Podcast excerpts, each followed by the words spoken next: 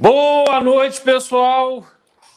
Hoje um MBL News, bem-vindo a, a, todos. Hoje um MBL News especial. Nosso comandante supremo do Exército MBL está em Brasília, nosso querido Renan, e me confiou essa missão aqui que muito me honra de ser o, o host desse MBL News com meu querido amigo Eduardo Bisotto. A gente tem informações aqui importantes que o Renan é, passou lá de Brasília, mas a gente vai começar primeiro com um vídeo que o nosso vereador Rubinho Nunes pediu para passar de um assunto muito importante de Brasília também. Então, pessoal, passa o vídeo aí. Vocês sabem que mais de umas centenas de pedidos de impeachment apresentados contra o presidente Jair Bolsonaro, dentre eles o que eu e o Kim Kataguiri apresentamos em maio de 2020, estão engavetados na mesa da presidência da Câmara, tanto pelo ex-presidente Rodrigo Maia quanto pelo atual Arthur Lira. E você sabe também que esse engavetamento acaba sendo um objeto de escambo político. O presidente da Câmara acaba barganhando com o presidente da República emenda e todas aquelas coisas imorais que vocês sabem que acontece para não pautar o pedido de impeachment. Só que isso fere frontalmente a legislação. Tanto a legislação constitucional quanto a legislação interna, o regimento interno da Câmara dos Deputados, determina que uma vez protocolado o pedido de impedimento, o pedido de impeachment, ele deve ser lido e pautado. Infelizmente, isso não foi feito até agora, isso continua engavetado. Sabendo disso e preocupado com a necessidade, com a urgência de que o impeachment fosse apreciado, eu e o Kim Kataguiri ingressamos com um mandado de injunção contra a presidência da Câmara dos Deputados para que o STF determine um prazo para que o pedido de impeachment seja apreciado e pautado, ou então rejeitado de uma vez por todas. Que essa chicana que é feita pelo presidente da Câmara dos Deputados com o presidente da República acabe de uma vez vez por todas. Pedido de impeachment é coisa séria e não dá para admitir que políticos fiquem utilizando do clamor popular e desse escambo, como eu volto a dizer para vocês, para ficar fazendo negociata. Felizmente, acabei de receber uma notícia que é muito boa para você. Na próxima semana, no dia 10 de setembro, o STF vai julgar esse pedido. Foi pautado o julgamento. Agora a pressão é para que o STF, primeiro, acate nosso pedido, segundo, determine que o presidente da Câmara dos Deputados, Arthur Lira, aprecie todos os pedidos de impeachment, inclusive o que eu apresentei, inclusive o super pedido de impeachment, e que paute pelo menos um dele para que o plenário da Câmara dos Deputados possa fazer o julgamento político do senhor Jair Bolsonaro, que todos nós sabemos é um criminoso.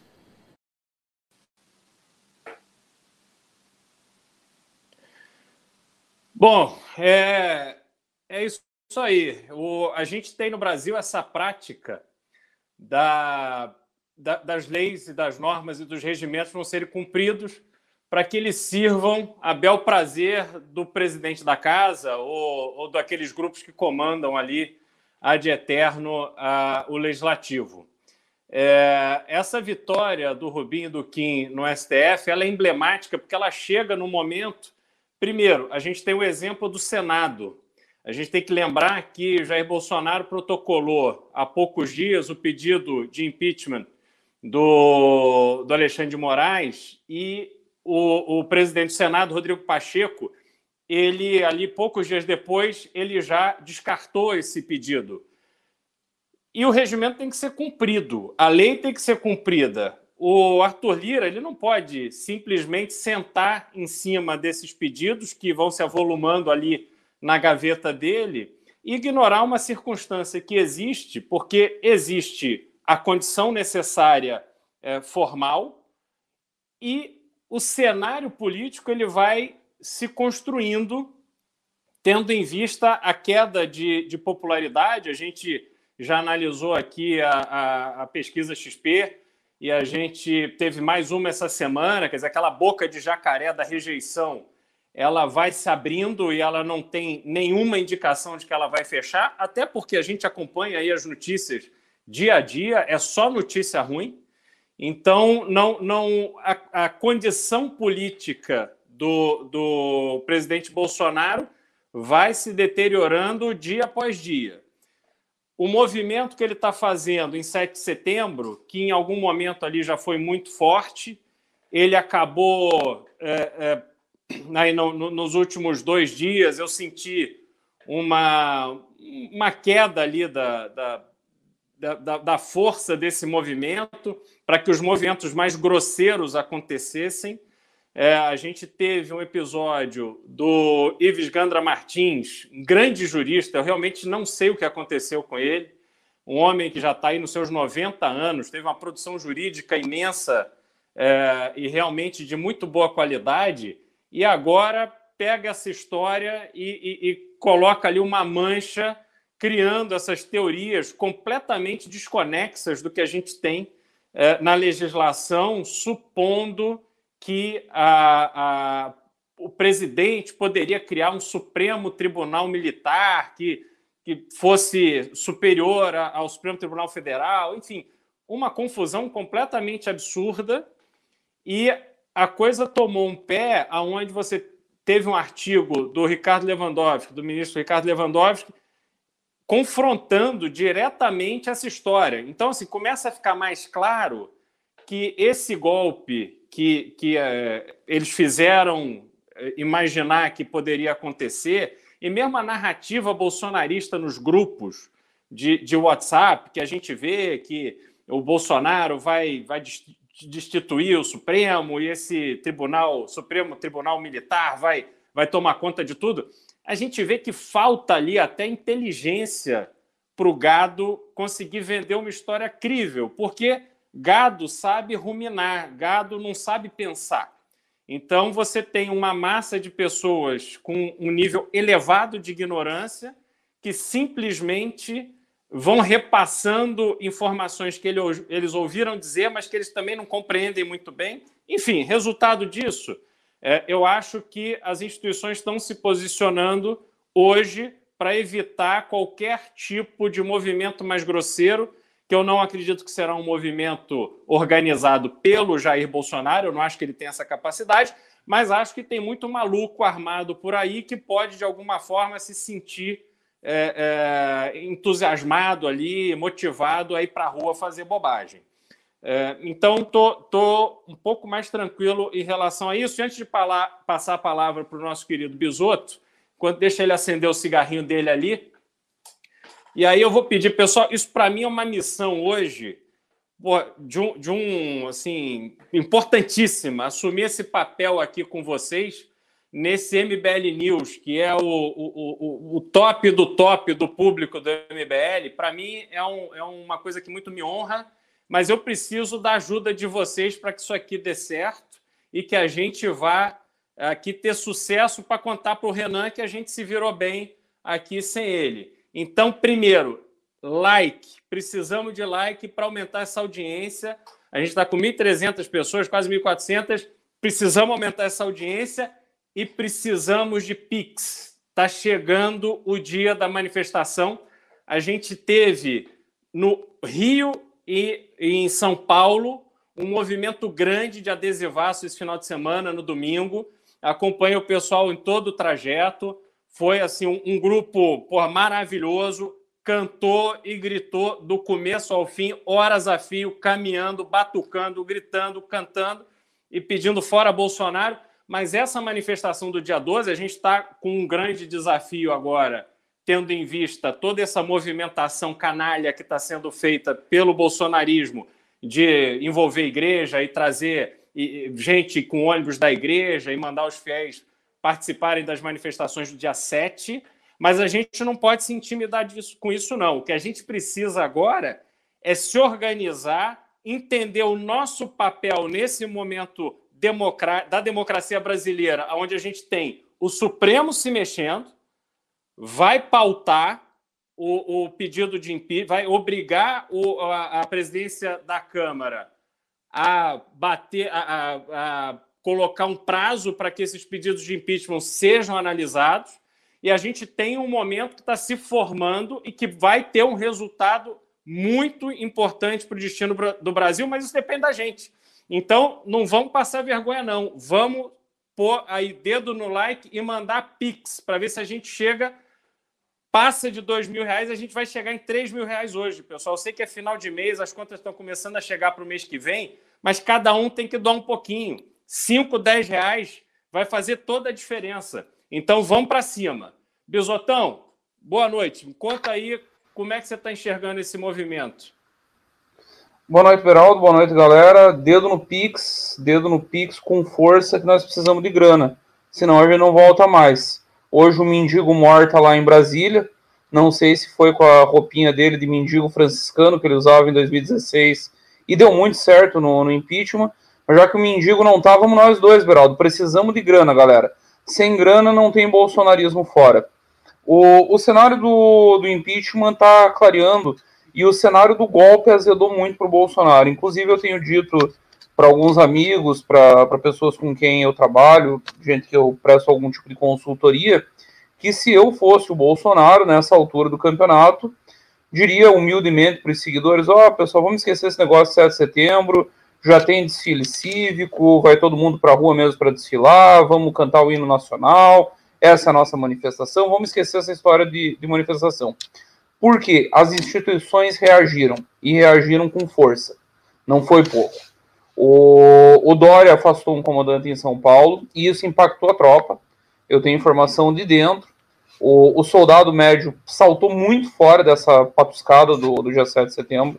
No Pará, o Ministério Público Militar, não é o Ministério Público comum, não é um, promotor pensando em, em sacanear em sacanear o policial militar. É o Ministério Público Militar exigiu que o governo tome medidas para monitorar e pediu nomes. Se alguém se envolver, se alguém, se qualquer militar da ativa participar da manifestação, vai ser punido. E aí alguém há de perguntar, tá, mas isso não é, não, alguém há de dizer isso não é muito democrático. Pera lá, o regulamento militar é claro. Policial nativa, militar nativa não faz política. A despeito do comandante do exército ter sido um frouxo e deixado o, o Pazuello participar de comício sem punição, e aí fizeram um acordo de bastidor para tirar ele da, da ativa, o militar não pode participar de política.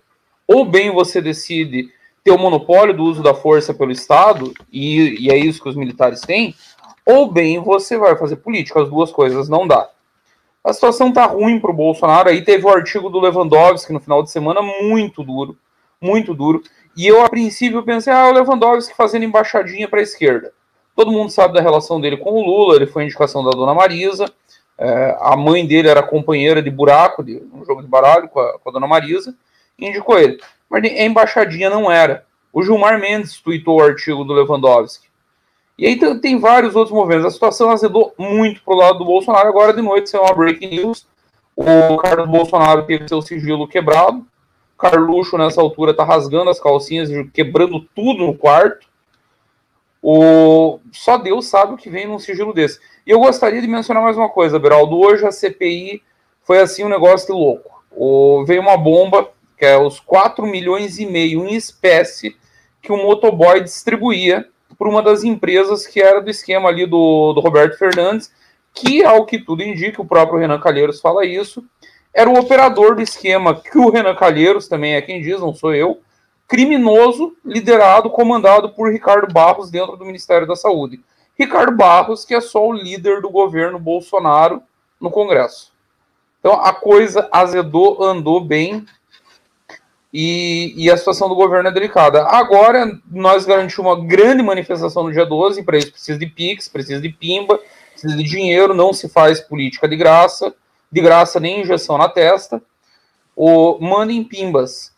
Eu quero já aproveitar e mandar um abraço para um amigo meu que está assistindo, Beraldo. Estou abrindo um parênteses no início, diferente hoje, porque ele está assistindo do México, mas ele está indo para os Estados Unidos. Guilherme Schneider está prestes a virar CEO de uma das maiores consultorias do mundo, consultoria empresarial, e está tá prestes a virar CEO dela nos Estados Unidos. Estamos com uma audiência qualificada hoje, Beraldo. Maravilha. Chamar ele para conversar com a gente qualquer hora dessas.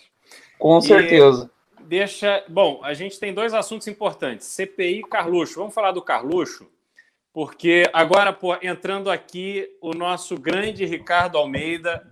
Eu tendo a honra de fazer esse MBL News né, com o Ricardo pela primeira vez, então a audiência aqui está realmente presenteada com, com a presença dele. E, Ricardo, só para te trazer aqui na, na, na, na velocidade aqui de Cruzeiro, a gente falamos do, do, da vitória que Rubinho e Kim tiveram no Supremo, onde o Supremo vai é, julgar no dia 10 de setembro para, a princípio, estabelecer uma data para que os pedidos de impeachment sejam apreciados. E agora a gente começava a falar do, do Carluxo, que teve o seu sigilo bancário quebrado uh, pelo Tribunal de Justiça do Rio. E assim, eu vivi aquela realidade do Rio ali, um período mais intenso, pré-eleição do ano passado e os primeiros seis meses desse ano. E eu digo o seguinte: é simplesmente impossível não achar os delitos cometidos naquele gabinete. Por quê? Porque esse tipo de operação de rachadinha. E veja, o Carlos tinha como chefe de gabinete a segunda ex-mulher do pai. Isso não é uma coisa normal. Né? Quer dizer, se a gente pensar assim na nossa vida, casos em que a gente conhece que um pai se separa da mãe de três filhos, aí ele casa-se de novo, e aí ele tem mais um filho, e aí essa se separa e essa ex-mulher vira chefe de gabinete, vai trabalhar com o filho. É, é um rolo que, da, da natureza da relação humana, naturalmente isso já gera, um, já é esquisito. E isso só demonstra que esse esquema de rachadinha dos gabinetes da família Bolsonaro, que começava com Jair e depois se espalhou para os filhos, isso tinha uma coordenação única e lá no gabinete do Flávio vão achar muita coisa. E se quiserem levar a sério e se tiver ambiente para levar a sério, o Carlos não tem como se safar. Porque tendo um pai deputado e a pessoa sendo vereadora, não dá para ter duas casas no condomínio da Vivendas da Barra em frente à praia da Barra da Tijuca. É, essa matemática não fecha. A vida que eles levam, e eu não estou nem falando do Flávio, que esse é um caso à parte, mas não dá para a gente imaginar que não tenha coisa muito errada ali e que tem um preço para eles pagarem do ponto de vista criminal. Né? Ricardo, bem-vindo. Olá, boa noite, Bisoto, boa noite, Liberaldo. É um prazer fazer o news com vocês. É, com o Bisoto eu já tinha feito uma vez com o Renan, o Renan estava sendo host, e agora estou fazendo com você, Liberaldo. É, eu confesso que eu estou meio azuado aqui, eu, eu acabei de chegar em casa, estou meio agoniado, vi vocês falando, não comi, estou assim meio em estado quase paranoico. Agora, esse ponto aí do Carluxo que você citou e que eu vi a notícia hoje, eu considero muito, muito, muito importante para o tipo de análise que a gente costuma fazer aqui nesse programa. O MBL News é um programa de análise estratégica, em que a gente essencialmente analisa os posicionamentos do governo em comparação com as suas intenções. Ou seja, a gente tenta fazer uma espécie de profecia né, de quais serão os passos do governo, quais serão os passos das, das forças de oposição, para que a gente possa se manter à dianteira e, enquanto movimento político, realizar as ações adequadas a cada contexto. Por que, que eu acho que isso é muito, muito, muito importante? Eu acho que isso é muito importante porque esse fato com o Carlos Bolsonaro reforça muito a tese de que Bolsonaro está inteiramente acuado, sem opções, sem cartas na manga, e que nesse momento ele pode radicalizar. Essa é a tese, por exemplo, do Bisoto. O Bisoto acha que o Bolsonaro vai fazer alguma coisa no dia 7. Eu, até então, estava aqui, acho que não, ele não tem coragem, não tem mediação e tal. Só que o que, que acontece? A gente sabe há muito tempo, há muito tempo a gente sabe que para Bolsonaro existem duas coisas que são sagradas, que ele considera sagradas: ele e a família dele. Não é o Brasil, não é o exército, não é você, cidadão brasileiro, não é o dinheiro público, não é o combate à corrupção e não é os valores da direita, os valores do conservadorismo, em cuja bandeira ele se agarrou para se eleger. Não é. O que é mais sagrado para o Bolsonaro é ele e a família dele.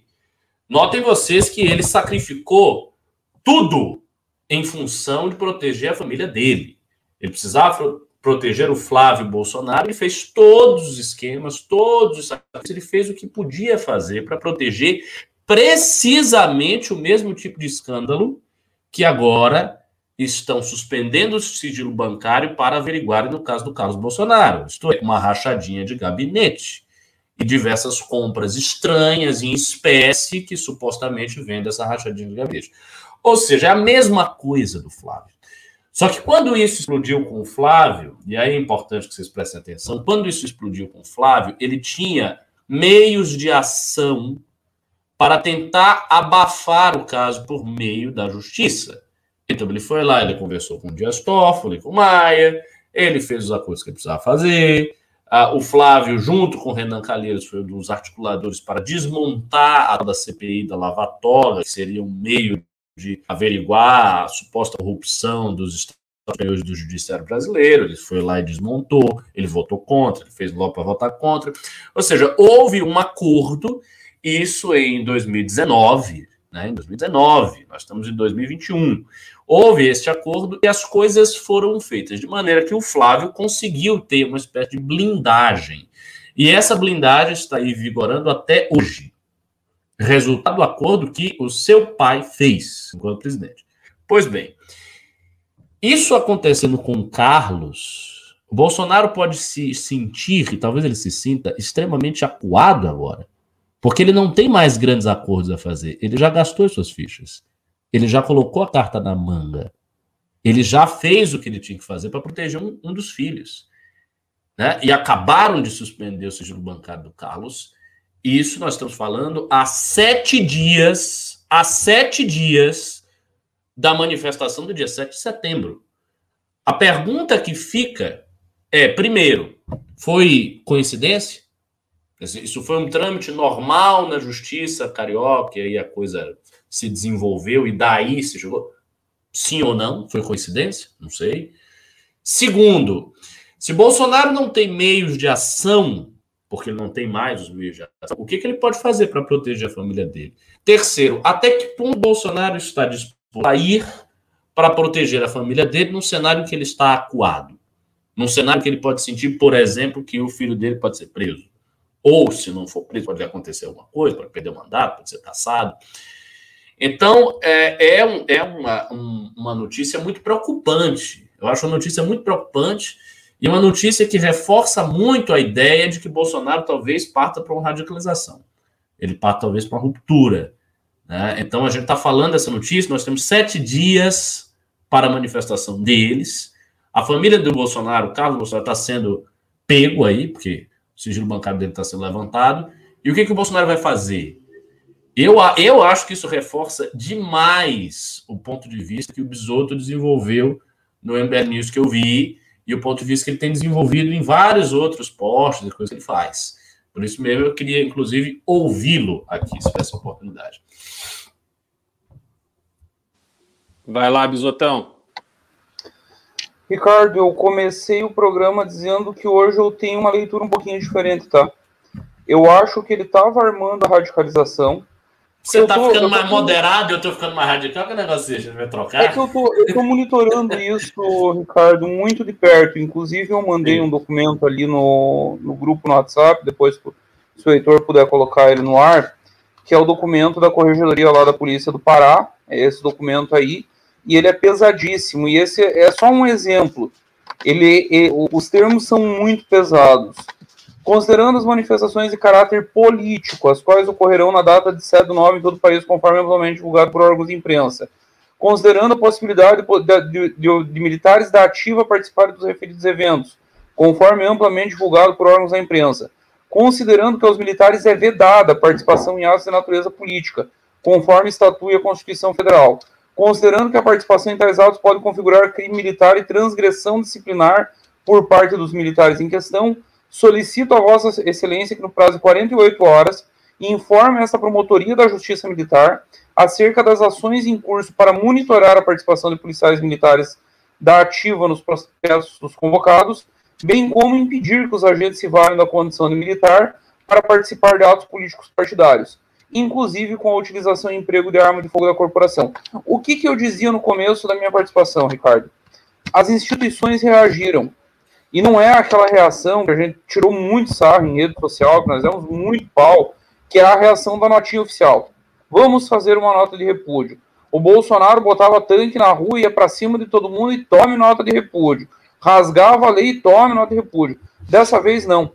Talvez o Xandão tenha dado novo padrão e aí o padrão passou a ser reação de verdade. O pessoal, o pessoal notou uma coisa simples.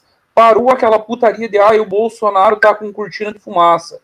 Não era cortina de fumaça, ele estava testando limites e avançando. E estava sempre levando. Não tinha uma reação concreta. Bob Jeff foi preso. Corregedorias da Polícia Militar no Brasil inteiro estão desmobilizando. Na PM não pegou. Hoje eu ouvi de duas fontes. Um oficial do Pará, outro de São Paulo. Os dois me disseram a mesma coisa. Soldados não vão aderir. Por quê? Ninguém vai arriscar a carreira para defender esse filho da puta. Não há, eles dizem o seguinte: não há sombra de dúvida que a simpatia por ele na corporação é enorme. Que se os policiais pudessem, eles iriam. Mas com essas reações está dissuadindo. Aí o Pacheco diz que vai botar 5 mil policiais em volta do Congresso e do STF. Vocês realmente vão vir aqui fazer baderna? Vocês vão ter que passar por cima de 5 mil. 5 mil soldados armados. Não é 5 mil que vão estar lá para bater papo. Vocês vão vir de arruaça, vocês vão levar tiro, vocês vão levar porrada. Não vai ser bate-papo. E Besoto, só fazer uma observação. Aqui no, no, no domingo a gente fez a, o adesivaço, que começou ali no Paraíso, atravessou toda a Avenida Paulista e foi até a Vila Madalena. E, obviamente, esses movimentos são acompanhados pelos policiais, né? A gente informa a, a Polícia Militar e ali eles destacam pessoas para acompanhar, policiais para acompanhar todo o trajeto do movimento. E aí, conversando com esses policiais, eu senti claramente que existe nenhuma disposição para tomar partido nessa, nessa manifestação do dia 7. A vida de PM, Beraldi e Ricardo, às vezes as pessoas não conhecem, ela é uma vida difícil o, a vida dentro do, do regime militar, ela não é fácil. O, eu tenho um grande amigo no, no Pará e ele defende umas teorias interessantes, inclusive ele é contra a desmilitarização, porque ele mostra que é muito mais ágil punir PMs do que você punir civil. A, a justiça militar, quando ela quer, ela anda, o, inclusive para policiais militares. Então, se tornou perigoso. O que, que sobrou hoje? Eu fiz um levantamento de tarde nas igrejas evangélicas. E aí me parece que está ocorrendo um fenômeno aqui em Santa Catarina que não se reproduz de modo generalizado, que as igrejas ainda estão muito fechadas. E aí, já falamos sobre isso com o Renan em outros, em outros news, Ricardo. Também é uma falha nossa, a gente não consegue dialogar com o mundo evangélico. A verdade é essa. Nós estamos falando de uma parcela aí da população brasileira de 37%, 38%, talvez mais, e com ativismo político, social muito maior do que os católicos, por exemplo e nós não dialogamos com essa gente. E o bolsonarismo conseguiu, ele, ele vende bem os signos. A, a despeito agora, deles... é, eu vou lhe dizer uma coisa: a, a, gente, na realidade, a gente perdeu alguns canais de diálogo, viu? Na, na época do impeachment da Dilma, houve, aí para vocês que estão assistindo e não sabem disso, na época do impeachment da Dilma, houve um canal de diálogo que o MBL tinha aberto, especialmente com o Sóstenes Cavalcante, a gente conversava muito com ele e que chegava em algumas lideranças evangélicas. Então, houve naquele período uma aproximação, que eu acredito ao fato de que na época do impeachment a direita não estava muito cindida. Ela tinha grupos, mas todo mundo estava ali uno por uma causa comum. Então a gente conseguia chegar nos evangélicos, a gente chegava no agro. É, é, era especialmente, eu lembro disso, era especialmente o agro, a Confederação Nacional da Agricultura e os evangélicos, através do Sóstenes. Então a gente teve esse, esse ponto de, de chegada. A questão é que Bolsonaro se tornou presidente. Quando ele se torna presidente, aí naturalmente ele faz o diálogo a partir dele. Né? Ele, ele se impõe nessa relação. E eu acredito que o apoio que ele ainda possui das lideranças evangélicas se deva a dois fatos. É, primeiro, ao fato de que ele dá alguma coisa em termos materiais para os evangélicos é, isenções, tal. Há uma presença dos evangélicos. Existe também da parte do, em termos de discurso uma proteção de certos avanços que os evangélicos fazem, por exemplo, nas comunidades indígenas, no sentido de evangelizá-las. Então, acho que esse é um ponto fundamental. E o segundo ponto fundamental é o discurso. O Bolsonaro tem, desde muito tempo, um discurso mais conservador no que se refere a todas as pautas, família, aborto. ainda que o bolsonarismo não tenha feito muita coisa de efetivo para defendê-las, é, querendo ou não, um tipo de discurso que os outros líderes políticos não costumam querer pegar. Então, os evangélicos se sentem, de alguma forma, representados por esse discurso. Então, acho que essas duas coisas ele consegue ser. Mas, ô, Ricardo, antes de eu fazer uma observação aqui, pessoal, por favor, suporte.mbl.org.br. Vamos mandar Pix, por favor. Não vamos fazer feio aqui com a ausência do Renan, não. É, Galera, nós não batemos mil ainda. Vai ser o fiasco do, do não, ano. Não podemos passar negócio. esse vexame, não, pô.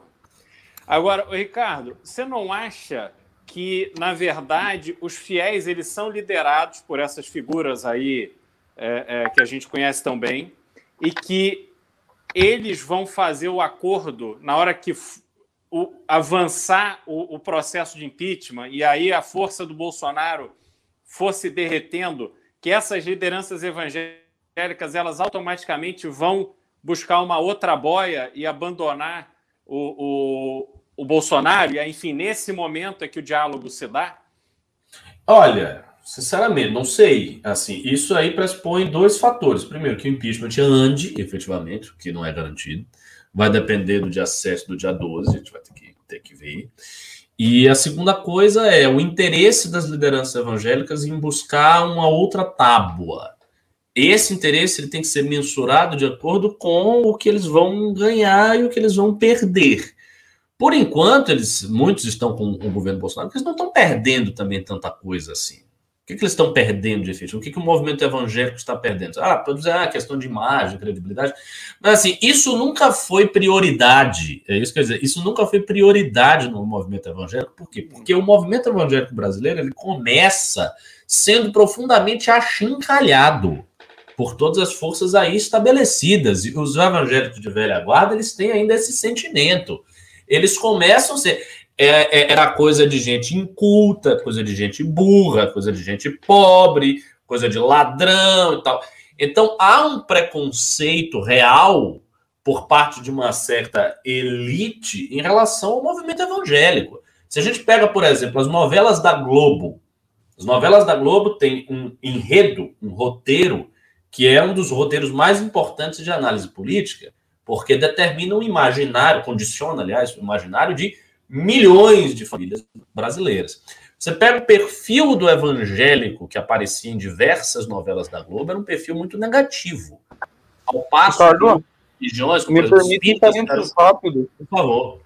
O, o ano era 96, a Globo tinha começado uma guerra com o Edir Macedo em 89. Foi uma treta por causa de um canal que o grupo Veja queria, a Globo ficou junto com, com a família Cívita, e aí começou uma guerra entre Globo e, e Edir Macedo, que o Edir comprou a Record. Em 96, na última novela assinada por Dias Gomes, tem uma cena medonha com Edson Celulari fazendo o papel de um pastor transando em cima de uma Bíblia. Nossa. Imagina o quanto Nossa. isso afeta. Isso eu não lembrava, né? Não sabia. É, eu também não. Pensa, pensa uma novela que mostre um islâmico transando em cima do Alcorão. E realiza o que, que isso fez na cabeça do evangélico médio, da senhorinha lá no fundão do Brasil. E óbvio que o, as lideranças, os pastores, todo mundo explorou isso. Uhum. Era só, eu só queria e... lembrar disso. Isso foi a última isso... novela de 96. É, esse eu não lembro, isso eu não lembro, mas eu lembro, por exemplo, de um personagem que quem fazia era a Juliana Paz. Era uma novela cujo título eu não me recordo. Vocês aí que estão falando no chat, por favor, me lembrem qual era o título. Mas ela fazia um personagem que era o seguinte: ela era uma evangélica, toda certinha e tal, puritana, né, aquele estereótipo que eles colocam, só que ela era uma safada. Então, no meio da parada lá, ela tirava a roupa, queria trepar muito louca. Então, o que, que é isso? Quer dizer, os caras estavam dizendo, basicamente, que as mulheres evangélicas são hipócritas e que elas gostam de trepar. É, era essa a mensagem. Então, você pega, por exemplo, o jornalismo da Globo, o jornalismo de, de, de outras fontes de informação, outros jornais, sempre foi muito negativo com os evangélicos, a novela também. Então, isso, essa questão de imagem, eles não ligam. Eles agora eles o pessoal têm força. do chat está falando que era novela América. América, então. Mas, mas isso aconteceu. Isso aconteceu. E, veja, o pessoal tá, ah, você está falando de evangelho. Mas é importante porque a gente precisa entender como é que funciona a cabeça daquela parte do eleitorado brasileiro que hoje está sustentando Bolsonaro. Veja, isso é muito importante. Os evangélicos, eu não estou dizendo que, é, que ele só tem apoio de evangélico, mas os evangélicos, enquanto massa, enquanto segmento social, estão sustentando Bolsonaro no poder. Eu ouso Se Bolsonaro perdesse os evangélicos, ele perderia boa parte da popularidade dele, fato. Eu ouso afirmar que no momento, como grupo social organizado, só sobrou os evangélicos. O, é? Os bancos desembarcaram, e banco significa mercado financeiro. O operador de pirâmide não vamos contar como mercado financeiro, né? Não, não conta. Faria Limer otário que acha que está operando day trader também não conta com o mercado financeiro. Então o mercado financeiro, na figura dos bancos, desembarcou. Ponto. O agro já fez nota em defesa da democracia. O, o... desculpa, me fugiu o nome do ex-ministro da Agricultura do Temer. Magri? Não. O, o, o, Braulio, o Braulio Maggi? Não, o Blairo Marge. O Blairo Marge abriu um racha na AproSoja e a própria AproSoja se manifestou contra aquelas manifestações que o Sérgio Reis estava organizando, com dinheiro deles, inclusive, se manifestaram uhum. publicamente contra. Os militares ele não conseguiu mobilizar, tanto que ele sai do alto comando do exército, vai para as PMs e agora cortaram o caminho dele das PMs. Sobrou qual grupo organizado? É os evangélicos. Por isso que a gente tem que falar e tem que entender também nem que seja uma microfratura, em algum momento nós vamos ter que entrar nesse grupo é. e vamos ter que dialogar com eles. Porque nós estamos falando de 37% da população brasileira, nós não estamos falando de uma parcela insignificante. Quando eu olho pesquisa nessa altura do campeonato e o Bolsonaro ainda preserva 20 de ótimo e bom, pelo menos, é muita coisa. Ah, fechou a boca do jacaré, fechou, mas nós estamos falando de 40 milhões de brasileiros, nós não estamos falando de meia dúzia. É, mas o, o Ricardo... Sobre isso. É, o, eu acho o seguinte: essa ruptura do, dos bancos e dos segmentos aí da, da economia real, isso é um entendimento claro que as bolhas de, de prosperidade que aconteceram nesse período pandemia e inflação em alta, real depreciado e, e, todas essas confusões de sempre do governo, essas incompetências, geram oportunidade para muita gente ganhar dinheiro. Só que chega um momento que não há como você progredir o teu negócio, o teu ramo, o teu segmento, se a população está na merda. Então, esses empresários, eles conseguem ter essa medida. Porra, chegou um ponto que não dá mais. Não dá para a gente ficar aqui surfando enquanto a massa da população está sendo confrontada todo dia com notícia de que a conta de luz vai subir, que a gasolina subiu, que a inflação subiu, pô, porque essas coisas você vive na pele todos os dias. Né? Então, a gente bateu nesse teto e a turma entendeu isso. Então, essa ruptura é saudável. Eu acho que isso soma a um processo de, de perda de sustentação do Bolsonaro. E acho que a sustentação do, dos evangélicos, só para concluir aqui antes da gente mudar de assunto, ela é uma sustentação de conveniência. Os evangélicos, os líderes evangélicos, estão se beneficiando do fato de terem ali uma dependência do presidente da República de, desse grupo.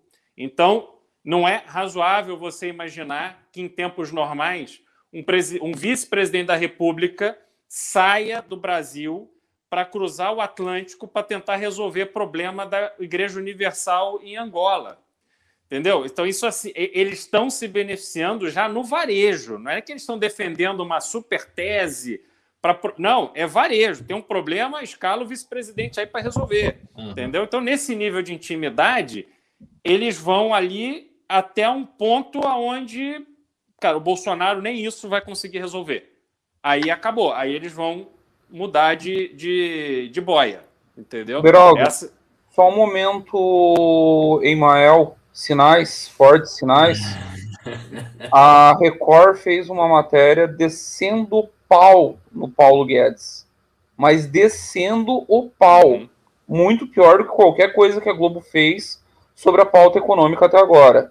E o pastor Silas Malafaia baixou uma norma teológica nova na Assembleia de Deus que ele lidera, ele abriu uma dissidência na Assembleia, Assembleia de Deus Vitória em Cristo, e ele adotou o entendimento da Igreja Católica que divórcio está proibido. É e aí eu não me toquei na hora, porque é um negócio muito tradicional o divórcio no meio evangélico. Sempre foi hum. diferente da Igreja Católica. Eu achei estranho e tal. O Silas Malafaia é mais uma, uma picaretagem. Não. Talvez seja um sinal, sinais, fortes sinais, grande Emael, de desembarque. Lembrando que o Bolsonaro tem três divórcios. Três. E as palavras dele foram muito duras. Ele disse que de hora em diante a Assembleia de Deus Vitória em Cristo só vai aceitar divórcio, o mesmo entendimento da Igreja Católica, sob o, a condição que Jesus menciona em Mateus 26. Adultério comprovado. O, é o único. Vale para homem, vale para mulher, tem que comprovar o adultério, é a única coisa que valida divórcio. O Bolsonaro tem três. Então, essas duas coisas. E ainda estamos falando de Edir Macedo e Silas Malafaia, dois dos mais espertos deles. Dois dos que chupam até o caroço, carregam o caixão até a beira, mas que não se jogam lá dentro. É, exato, exato. Agora, bom, pessoal, só, só antes, antes de é, fazer aqui um momento pastor de novo, eu não sou como o Renan, eu não tenho o talento dele para pedir dinheiro de vocês, não vou arrancar nem metade do dinheiro que ele arranca, mas o fato é o seguinte: a manifestação existe aí, independente do Renan estar tá fazendo trabalho de pastor ou não. Pastor, quer dizer, entre aspas, não estou aqui sacaneando os evangélicos. Acabei de dizer que tem um estereótipo, estou usando o estereótipo. De qualquer sorte, a gente precisa de dinheiro no Pix. O que, que nós vamos fazer neste fim de semana agora? Hoje é terça. Estou falando de sexta, sábado, domingo. Nós vamos para o Guarujá fazer um panfletaço gigante até terça, com todo mundo que vai para o litoral de São Paulo e fica aqui. A gente vai fazer um panfletaço. Então a gente precisa produzir 100 mil panfletos, pelo menos, para distribuir na mão de mais de 40 voluntários que estarão lá. A gente vai alugar pousada, vai ter que fazer panfleto, tem que fazer um monte de coisa para ver se a gente divulga mais e mais e mais no dia 12. Então, por favor, por favor, deem o dinheiro. Sempre tem um cara aqui que ele fala, ele fala a verdade, ele sempre vem para o chat falar. Ele diz: olha, se cada um dos dos 2,5 mil pessoas que estão assistindo derem 10 reais, você tem 25 mil reais. Isso é um fato. Se você nunca pimbou, se você nunca deu Pix, dê 30 reais, dê 20 reais. Se 100 pessoas fizerem a mesma coisa que você, já dá 6 mil reais no programa. A gente realmente precisa de dinheiro. O Renan está em Brasília, né? Ele foi lá fazer articulações importantes para toda essa questão do impeachment e tal. Ele fez uma live antes, hoje, né? Falando disso com o Kim e tal. Então a gente precisa de, de dinheiro. E se vocês não derem dinheiro, o que, que o Renan vai fazer com a gente? Vai demitir a gente. Vai dizer, ah, pô, os caras não conseguem levantar dinheiro, precisa estar no MBL para quê? Então, por favor, coloquem aí a mão no bolso e deem o nosso Pix. Vai lá, Boa. Bom, só para complementar, pessoal, esse final de semana é o final de semana que precede o dia 7, feriado de independência, na terça-feira. A gente vai fazer esse esforço no litoral de São Paulo, porque naturalmente muita gente da capital acaba indo para o litoral. Vai ter também adesivaço no Rio. O Renan deve voltar ao Rio, provavelmente o Kim vai junto. Então a gente vai fazer um esforço muito grande nas duas capitais. A gente vai fazendo na, nas outras áreas também. A gente está mandando material para o pessoal é, das outras capitais, onde terão, teremos as manifestações no dia 12, para eles poderem trabalhar. E a gente precisa que vocês não só nos ajudem agora com o Pix, continuem nos ajudando com o Pix, mas que vocês comecem a trabalhar as pessoas do relacionamento de vocês para que elas saiam às ruas no dia 12 a gente precisa encher a Paulista. E eu vou dar aqui um testemunho desse domingo. A gente cruzou. Opa, vai dar testemunho, isso já é uma coisa evangélica legal. É isso aí. Depois prometo cruzou... falar em línguas. Mas a gente cruzou a Paulista inteira, do início ao fim, gritando fora Bolsonaro e cantando e batucando. Ricardo ali liderando a bateria com Arthur Duval e a gente notou que as pessoas não têm reação grosseira, não tem gente ali reagindo de forma truculenta contra esse, esse tipo de manifestação. O gado, que obviamente a gente cruzou com centenas de pessoas que ainda acham que o Bolsonaro os representa, essas pessoas simplesmente puseram o galho dentro e ficaram quietinhas, porque elas sentiram que não tem mais clima, não tem mais argumento para você ficar defendendo o Bolsonaro no meio da rua. Então a gente precisa dar uma resposta que vai vir da gente, de mim, de você, dos nossos amigos, dos nossos familiares que puderem ir a, a, aos locais das manifestações dia 12 para a gente encher esses lugares. Então vamos nos mobilizar. Bom, pessoal. Ô. só, deixa, só deixa eu fazer minha pregação também, já que está todo mundo pregando. O, o, o sigilo do pode Carlos dar o Bolsonaro... seu Pix, tá? O Pix é do MBL. O... Fica tranquilo. O sigilo do Carlos Bolsonaro hoje foi quebrado por um esquema de rachadinha.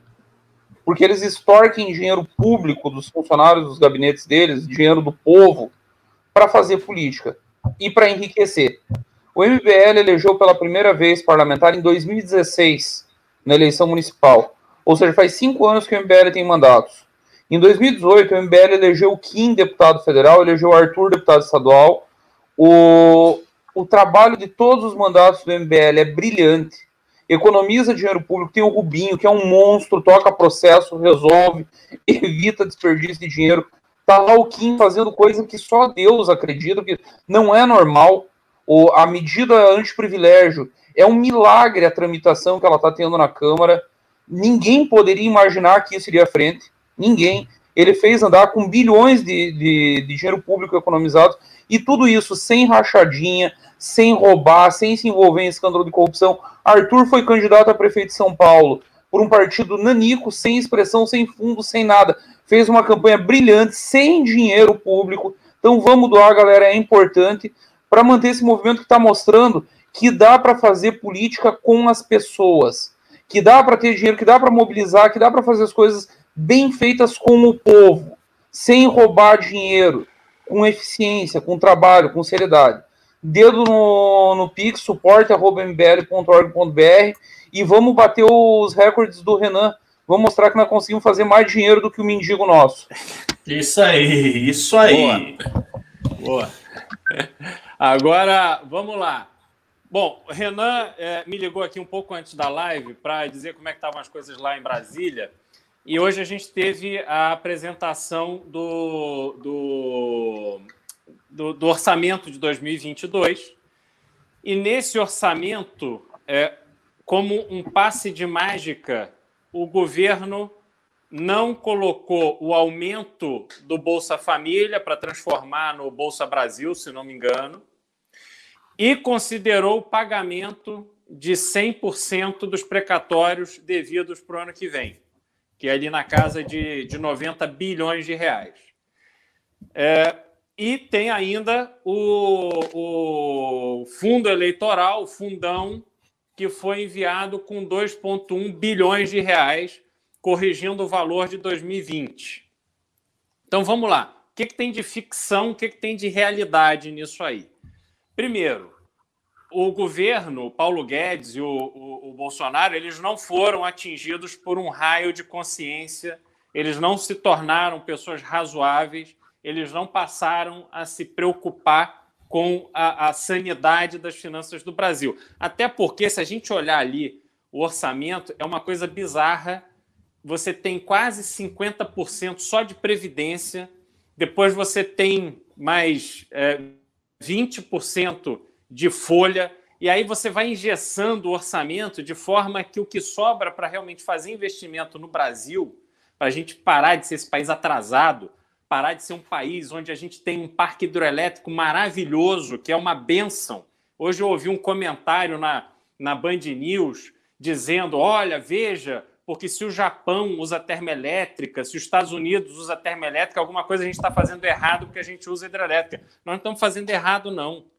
Eles, lá da Band News, é que precisam estudar melhor para entender que o nosso potencial hídrico ele é tão fantástico que ele nos permite ter produção de energia elétrica de forma limpa e barata.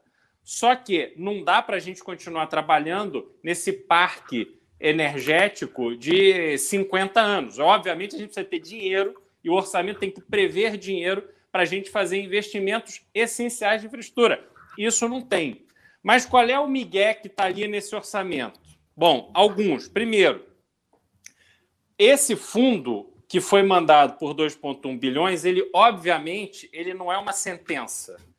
Aquilo foi enviado porque o Bolsonaro se viu pressionado ali pela base, e a gente tem que lembrar que esses 2,1 não se justificam, porque o Kim Kataguiri fez uma consulta ao TSE que respondeu dizendo que o fundo obrigatório é 810 milhões, se não me engano, 850 milhões. Então, a gente não. Esse 2,1 já é uma benesse de Jair Bolsonaro com o Centrão, pavimentando o caminho para que o Centrão, na Câmara, trabalhe para que esse número seja pelo menos o dobro. Então, esse, esse é o primeiro Miguel. O segundo Miguel é que, obviamente, Bolsonaro não fez aquela cerimônia para anunciar o Bolsa Brasil e agora, uma semana depois, ele simplesmente esqueceu daquilo. É, tem, um, tem uma malandragem aí por trás. E qual é essa malandragem que o Renan apurou lá em Brasília? Existe um, uma tratativa avançada com o Supremo, com o ministro Fux e com o ministro Gilmar, que o governo está fazendo para que o Supremo, esse Supremo horroroso, que vai ser objeto de ataques do bolsonarismo, é com este Supremo que o governo está negociando para que o Supremo estabeleça o teto de pagamento de precatórios e, com isso, libere os 30 bi, 40 bi para fazer o pagamento do Bolsa Brasil. Então, é, a gente vai acompanhando as notícias e as manchetes e vai se deixando levar, mas no apagar das luzes em Brasília, essa, é, essas forças, uma depende da outra. Uma se compõe com a outra para poder garantir os seus próprios benefícios. Então a gente precisa ficar muito atento a isso. Ricardo, me, me fala a tua leitura aí dessa, dessa, dessa cena aí que foi a apresentação do orçamento. Nossa, você, você trouxe um ponto assim importantíssimo, que é esse acordo que o Bolsonaro está fazendo com o Supremo.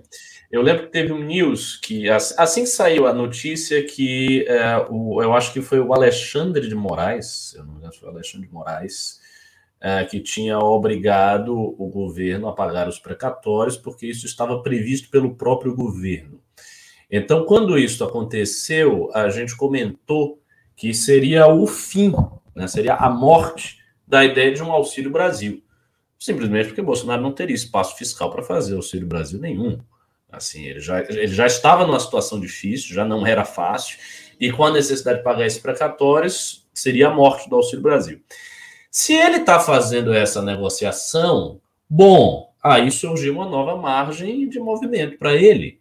Isso é uma coisa interessante. Porém, é, é, são coisas também que são contraditórias, né? Por quê? É, ao mesmo tempo que eu comentei que o fato da suspensão do sigilo bancário do Carluxo faz com que Bolsonaro se sinta acuado e não veja opção, e portanto isso, a, isso ajuda a radicalização, isso coloca numa posição que a radicalização, a radicalização se torna natural. Por outro lado, ele negociar com o Supremo, não. Então ele, tá, ele, ele meio que joga dos dois lados. Ele vai fazer um dia 7 com um discurso agressivo, mas ao mesmo tempo ele tem que negociar. E aí ele vai negociar oferecendo o que, senão a pacificação da sua militância. Então ele tá. Eu acho que ele ainda tá ali negociando para ver o que, que vai acontecer. Aí vai vir o dia 7. E talvez a resposta do Bolsonaro, dia 7, seja continuar, digamos assim, empurrando com a barriga as suas pendências com o sistema.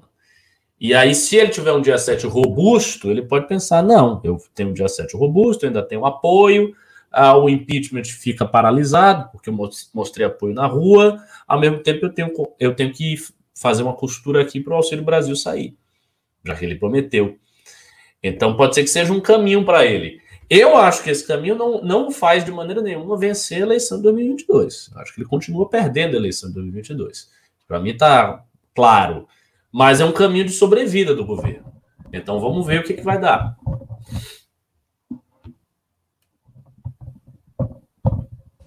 Bisoto, como é que você lê essa, essa movimentação aí, essa interdependência dos poderes? Eu acho que não é uma relação de poderes necessariamente, Beraldo. O, eu acompanhei hoje, estava acompanhando a Globo News e os comentaristas, isso no começo da tarde, ali no estúdio I com a Maria Beltrão, a turma dela, e eles chamavam a atenção que é a terceira ou quarta vez que o STF vai cair no truque do Bolsonaro. Chama para conversar, propõe um acordo, oferece uma pauta, negocia e na semana seguinte ele volta aos ataques. O, é, eu acho várias que... vezes ele já fez isso, verdade. Exatamente, Ricardo. É o modus operandi dele, ele não, não para nunca. É, é seguido. O, o Fux, ele realmente é muito próximo ao bolsonarismo no Rio. Você é do Rio, Beraldo, você deve saber, da, é, é desde o início do governo, o Fux era um dos ministros mais próximos. E ele vem tentando fazer essa interlocução. Eu vejo que é muito mais uma pauta do Fux, que viu que a vaca foi para o brejo, foi enquadrado pelo colegiado. Ele não queria fazer aquela manifestação que ele fez lá, pesadíssima, dizendo que não tinha mais conversa entre os três poderes. É, cancelou a agenda que tinha com os três presidentes. E hoje veio essa história aí do, do acordo dos precatórios, que o Supremo é, intermediaria, e o para liberar para o Bolsa Família. Não sei se vai prosperar, não sei nem se isso tem maioria no próprio Supremo. Nessa altura do jogo, eu acho que o Xandão é muito mais líder dentro do Supremo, entre seus colegas, porque ele fez a defesa da instituição, ele fez a defesa da casa, não foi só dele. E, e acho que o Fux vai tentar mais uma, vai levar mais uma, mais uma invertida. Dia 7, eu, no início do programa, Ricardo, um pouquinho antes de você chegar, eu disse o seguinte: se eu fosse estrategista do Bolsonaro hoje, se eu fosse aconselhar ele hoje, eu diria para ele: cancela o dia 7 Ó, pessoal, dia 7 já é um dia cívico, vamos para as ruas no, no, desfile do 7 de setembro, vamos aplaudir os militares quando passarem, vamos cantar o hino nacional, mas sem manifestação, porque assim ficou muito ruim. A, re, a reação das instituições decepou várias bases, tem muita gente dele com medo, há uma possibilidade imensa de dar merda, e diante do enfraquecimento dele, nós não tocamos num ponto aqui. Não foi o STF que quebrou o sigilo do Carluxo. A blindagem não, caiu no Rio de Janeiro. A blindagem caiu dentro de casa, caiu no quintal dele, caiu onde ele tem um governador alinhado, onde ele tem uma Assembleia Legislativa alinhada, onde está tudo alinhado. Lá caiu. Então a força dele prática hoje é mínima. A chance de dar uma merda, porque assim ele não controla as ruas. No dia 7 vai ter um monte de gente lá pedindo prisão do, dos 11 ministros do Supremo, pedindo quebra-quebra. Eventualmente vai ter uma, uma, meia dúzia de maluco em Brasília tentando ir quebrar o Supremo. É inevitável. Então, se eu fosse estrategista dele hoje, eu estaria pensando em desarmar a bomba. Ó, pessoal, esquece, deixa para lá, vamos fazer outro dia. Deixa, isso é manifestação desse tipo é coisa esquerdista, deixa esses comunistas do MBL manifestar dia 12. Fala alguma merda qualquer, ele ainda tem ascendência sobre o pessoal dele para desarmar. Mas ele não vai fazer. Então acho que não prospera esse acordão que o Fux está tentando costurar. O Gilmar também é um notório negociador, deve estar tá tentando distensionar de algum modo, mas não vejo como isso prosperar, conhecendo o modus operandi bolsonarista. Costura o acordo hoje, dia 7, se der meia dúzia em Brasília e meia dúzia em São Paulo, ele já se empolga, já fala merda, já vai para frente do quartel-general pedir intervenção, como já fez anteriormente. Então não, não vejo futuro para o grande acordão que se costura em Brasília. Acho que ah, e antes, eu, antes de concluir, estamos muito perto de bater a meta e de mostrar que o mendigo Renan dos Santos é fraco. Vamos entregar mais do que ele. Pessoal, dedo no pix, suporte.mbl.org.br. Vamos para cima. Não, vamos Seguinte, para... pessoal. eu... É, posso ler os pimbas? É, manda aí. Vai, vai. Então toca a ficha aí nos pimbas, Ricardo. Vamos lá, vamos ler os pimbas. A gente vai ler com muito carinho. Tem, tem olha, tem bastante pimba, viu? Uma quantidade grande de perguntas aqui. Cleusa Fredo, 20 reais. Cadê a sacolinha do Pix? Pois é, a gente está pedindo aqui Pix, várias vezes já pedimos, suporte.mbl.org.br, mas sabe como é que é, né? Vocês não ligam pra gente, é só Renan, se não tiver Renan, não dou, se não tiver Renan, não dou dinheiro, é isso. Ele fica assim, pobrinho, manifestação do dia 12, coitado. É, faz parte, faz parte da vida. Uh, Henrique Cabral dos 50 reais. Obrigado. Bancada sensacional. Vocês acham que o Ciro Gomes. Olha, essa é uma pergunta que eu quero ouvir todos. Vocês acham que o Ciro Gomes deveria ter espaço no caminhão de som dia 12 de setembro? Eu já vou dizer minha opinião rápida. Acho que deveria. E, para mim, qualquer figura que agregue público deveria ter espaço, desde que seja da terceira via e não seja o Lula Bolsonaro, no seu caso. E vocês? Eu, eu acho que sim. Eu acho que não, não se faz um movimento é, de impeachment de um presidente de forma isolada. É, independente das convicções que a gente tem e das nossas diferenças, forças precisam se unir em prol de um propósito único. E nesse contexto, a gente precisa atingir o nosso objetivo, aquilo que nos une, e uma vez esse objetivo atingido, aí cada um vai seguir o seu caminho sem, de nenhuma forma, abrir mão das suas convicções. Eu tenho uma opinião simples sobre isso. Nós tivemos alguns movimentos importantes no Brasil em defesa da democracia, em defesa de mudanças constitucionais, diretas já. Depois nós tivemos a Constituição em 88, ou tivemos o Plano Real. Em todos esses momentos, forças díspares se unem. Eu vou dizer, não fosse o Lula estar tá atuando claramente como um, um protelador do impeachment, e um afiançador do governo Bolsonaro em Brasília, quem está acompanhando os movimentos de perto sabe, o PT não faz nenhuma questão de que tenha impeachment, eu defendo que até o Lula suba no caminhão. Se ele criar vergonha na cara e defender impeachment à vera, e não em meia dúzia de tweets só para fazer de conta que está fazendo algo, todo mundo sabe que ele está segurando os deputados, está segurando base, está segurando os sindicatos, até o Lula, e eu aplaudo, eu aplaudo se subir e se, se vier a Vera. Ciro Gomes tem milhões de divergências com ele e não voto, e não vou votar nele. Não tem meu voto nunca. Se estiver na Paulista dia 12, eu pretendo estar na Paulista dia 12, estarei embaixo no carro de som aplaudindo e gritando Viva Ciro Gomes. Se trata de salvar o Brasil de um mal muito maior. Não tem espaço para sectarismo agora. Bela opinião. Agora, o nosso chat Verdade, verdade é. O nosso chat é contra o Ciro, assim, esmagadoramente. Eu tô vendo várias pessoas. Não, não, não, não, fora Ciro, Ciro não, Ciro jamais, Ciro nunca. Veja, essa discussão que ele está tendo aqui é um mostruário de uma discussão que nós estamos tendo internamente também. Há uma discussão Sim. que está rolando na Nacional sobre se o PDT vai, não vai e tal. Tem gente que acha que tem que chamar, tem gente que acha que não tem que chamar. Isso está dividindo bastante o MBL. Eu, assim, eu sou uma pessoa, vocês me conhecem, né? assim, bem anti-esquerdista, assim, muito, né, de, de princípio, assim. Mas, francamente, eu acho que o dia 12 tem que ser uma manifestação forte. Então, assim, se tiver gente, por exemplo, você bota lá um tipo Santa Cruz, bota uns artistas de esquerda, bota um Ciro, e aí enche mais, melhor. Porque, assim, as pessoas que são de direita, que estão ali, o nosso público, as pessoas não vão votar no Ciro. Elas vão votar no outro candidato, terceira via, sei lá, no Dória, no Mandetta, no Leite, em quem, na Simone Tebet, em quem aparecer. Eles não vão votar no Ciro, é difícil. Então não, não há problema. O Ciro ele não vai chegar lá e vai capturar todos os votos, e aí, de repente, ele está com 12%, ele vai para 16% porque ele foi na manifestação. Isso não vai acontecer. A presença dele seria diluída pela presença de vários outros presidenciáveis, e querendo ou não, o fato é: o mote, o mote da manifestação é nem Lula nem Bolsonaro. Não é nem Lula nem Bolsonaro, nem Ciro, nem uhum. XYZ. Não, não é esse o mote. Mas, enfim. Uh, Henrique Cabral do. Ah, ah, não. Hugo Vírgulo do 20 reais. Beraldo Bisotão, sempre um prazer vocês no News. Queria recomendações para estudar o estado de Mato Grosso, economia, etc e tal. Gosta da coxinha de Bueno? Boas memórias de Guri da Roça, próximo do trilho do trem. Eles estão querendo recomendações para estudar o estado de Mato Grosso, na economia. Ixi, também estou por fora. Não, não vou conseguir ajudar.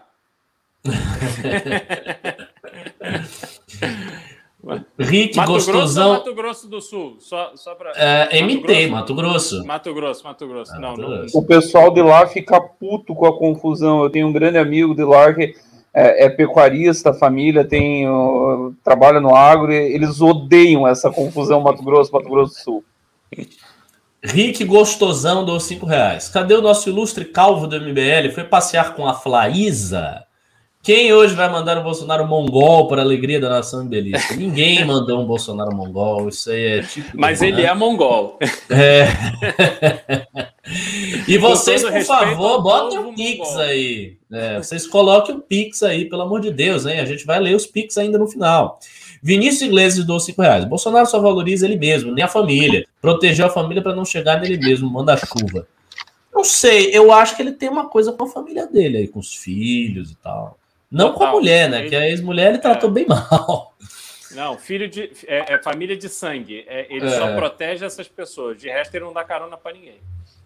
Diego Cardena do 27,90. 7 do 9, Bolsonaro tenta o golpe. 8 do 9, dólar vai para 9 reais. Sapatos caros não faz o menor sentido. Mandei 30 reais para a cervejinha. Valeu, Diego, pela cerveja.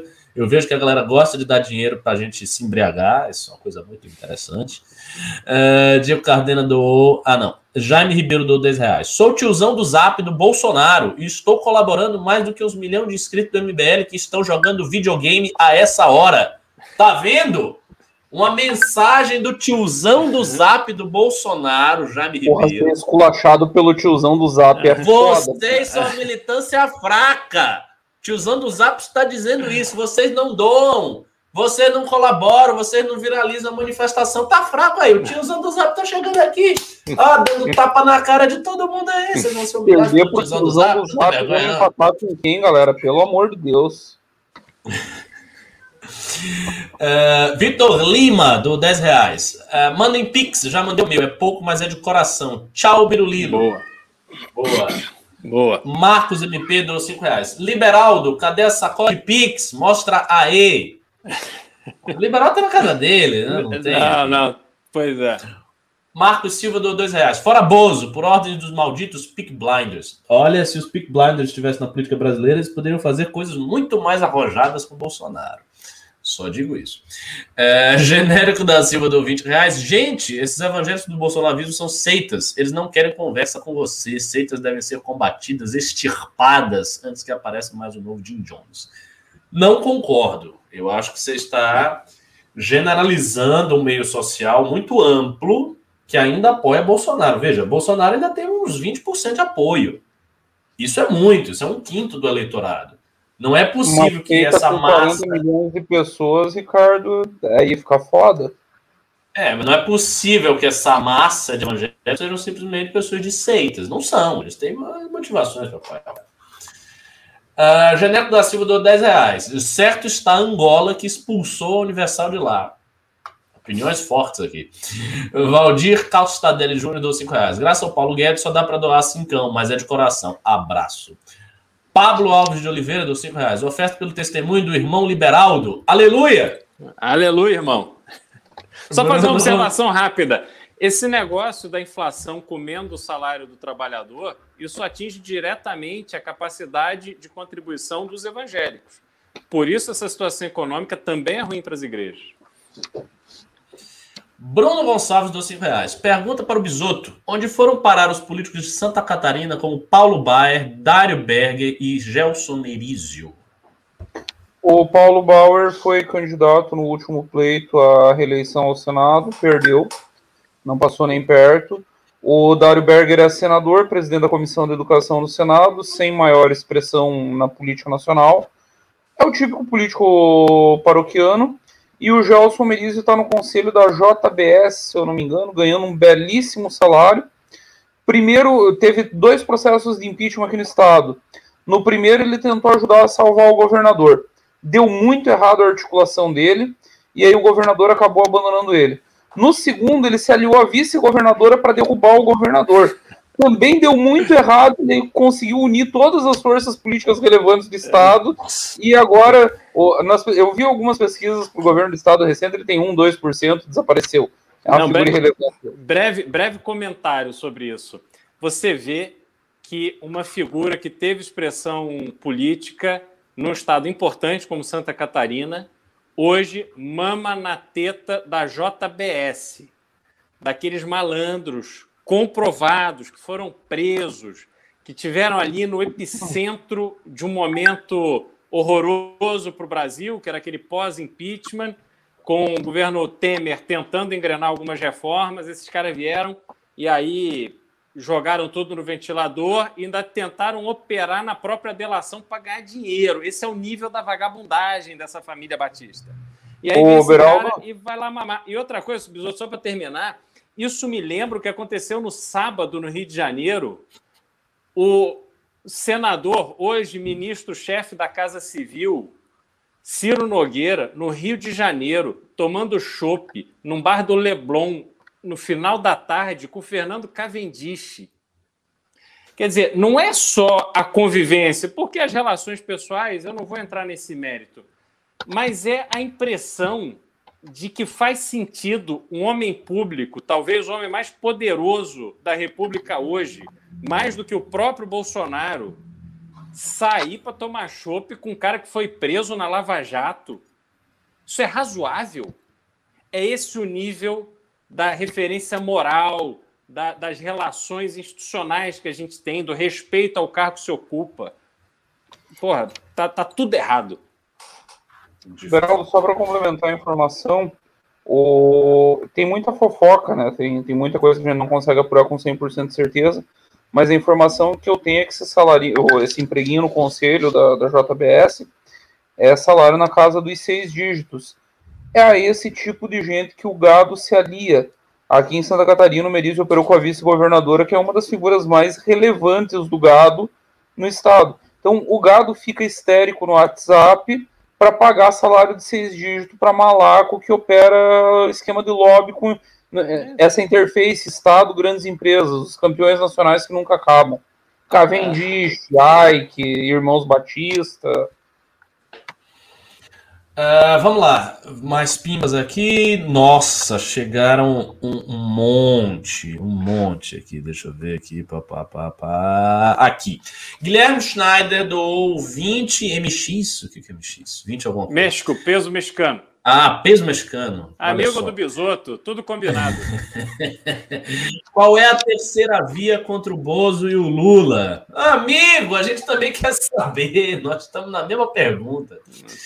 Flávio Schmaio do 9 dólares e 99 centavos. Na real, tô mandando uma graninha para ajudar, porque se o professor Ricardo está fazendo a live do almoxarifado, se não arrecadar, vai pro banheiro. É demais. Moça, professor, força ou fogueira. É, pois é, o negócio é esse, cara. Se eu não arrecadar, minha mulher chega aqui, ela começa a dizer: Você não sabe trabalhar, seu vagabundo, fica aí dizendo que tá trabalhando, nem conseguiu dinheiro, vá merda. É, é difícil isso, difícil. Victor Ribeiro do 20 reais. Os evangélicos que apoiam Bolsonaro estão só vivendo de narrativas, porque o próprio Bolsonaro nunca fez nada pelas causas evangélicas, muito pelo contrário, é um exemplo de imoralidade. Mais ou menos, cara. Eu, eu ainda acho que Bolsonaro tem, do ponto de vista dos evangélicos, na ótica deles, um mérito real, que é o um mérito do discurso.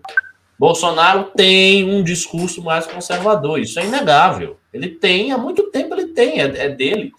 E assim, os outros políticos não gostam de fazer. E quando fazem, geralmente é muito de conveniência, a pessoa percebe, sabe? Então, essa coisa é do Bolsonaro ter falado, isso fica, isso fica claro. Isso, Assim, Ricardo, o pessoal podia estudar um pouquinho mais de religião, ajuda.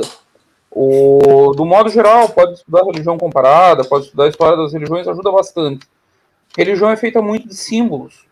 E o Bolsonaro incorporou todos os símbolos do, do mundo evangélico. Muito ele, bom. quando ele fala sobre, quando ele vai dar testemunho nos cultos, o evangélico médio acredita. Quando ele fala que defende um ministro terrivelmente cristão, o evangélico médio acredita. Aí, quando o Alckmin vai numa igreja evangélica, quando um Serra vai numa igreja evangélica, próprio Moedo, se em algum momento for, a impressão que dá é o Dória tomando cafezinho na rua. É aquela cara de nojo, é, é deixando claro que ele não queria estar ali, que ele se sente desconfortável naquele meio, o que não é absolutamente o caso do Bolsonaro, que fica muito à vontade junto aos evangélicos. Então, os símbolos, ele incorporou os signos. Ele é o, o, um símbolo para eles. É a liderança que eles esperaram por tanto tempo, depois de tanta humilhação, como a gente lembrava no início do programa. Brilhante. Aliás, é, é exatamente. Vai exatamente. sobrar para o Renan Santos no final desse programa. Vai ter chupa Renan Santos no final desse programa. Suposto hacker do 20 reais. Quem quiser o preço do combustível, pergunta no posto Ipiranga. Dia 12 de setembro, vamos às ruas. Fora Bolsonaro. Heitor. Gomes do 10 reais. Bisoto. Você não acha que o verdadeiro problema no meio evangélico é a maioria silenciosa, que apesar de não concordar com seus líderes, são incapazes de reagir devido a anos de doutrinação? Não, porque essa maioria silenciosa não existe, a maioria concorda com seus líderes. Caian Reis do 50 reais, não falou nada. No Pio do 2 e falou: Beraldo tem a voz do Marcelo Rezende. Corta para mim. corta para mim, corta para mim. Marisovina do 2790. Vamos postar opiniões antigas do Bola de Soja, do Bola de Soja, sobre o Bozo escancarar a inexplicável mutação. Fora Bola de Soja. Quem é o Bola de Soja? É o, é o, o Constantino. Constantino? É, ah, o... o, o, o... o Constantino, coitado, bola de soja, muito bom. Daniel Alves deu 5 reais. Baita live. Valeu, Daniel Alves. Rafael Boa. Balatti do 20. Bolsonaro está a um ponto de. Ele está a um ponto de não retorno. Dia 7, o horizonte de eventos dele. Ele não conseguirá segurar seus apoiadores. A questão é simples. Ele ofereceu sangue para a base no dia 7. É sangue que essa gente quer ver nas ruas. É, esse é um ponto que o, o Bisoto falou. Ele não segura o público, isso é verdade. Porque ele, não, ele também não vai fazer o que você disse, ele não vai cancelar, ele não vai dizer, não, estou com STF, ele não pode. Então, ele tem uma certa. Ele tem que oferecer esse estímulo ao mesmo tempo que ele faz o acordo por trás ali do, do debaixo dos panos. E essa contradição dialética ele não consegue resolver.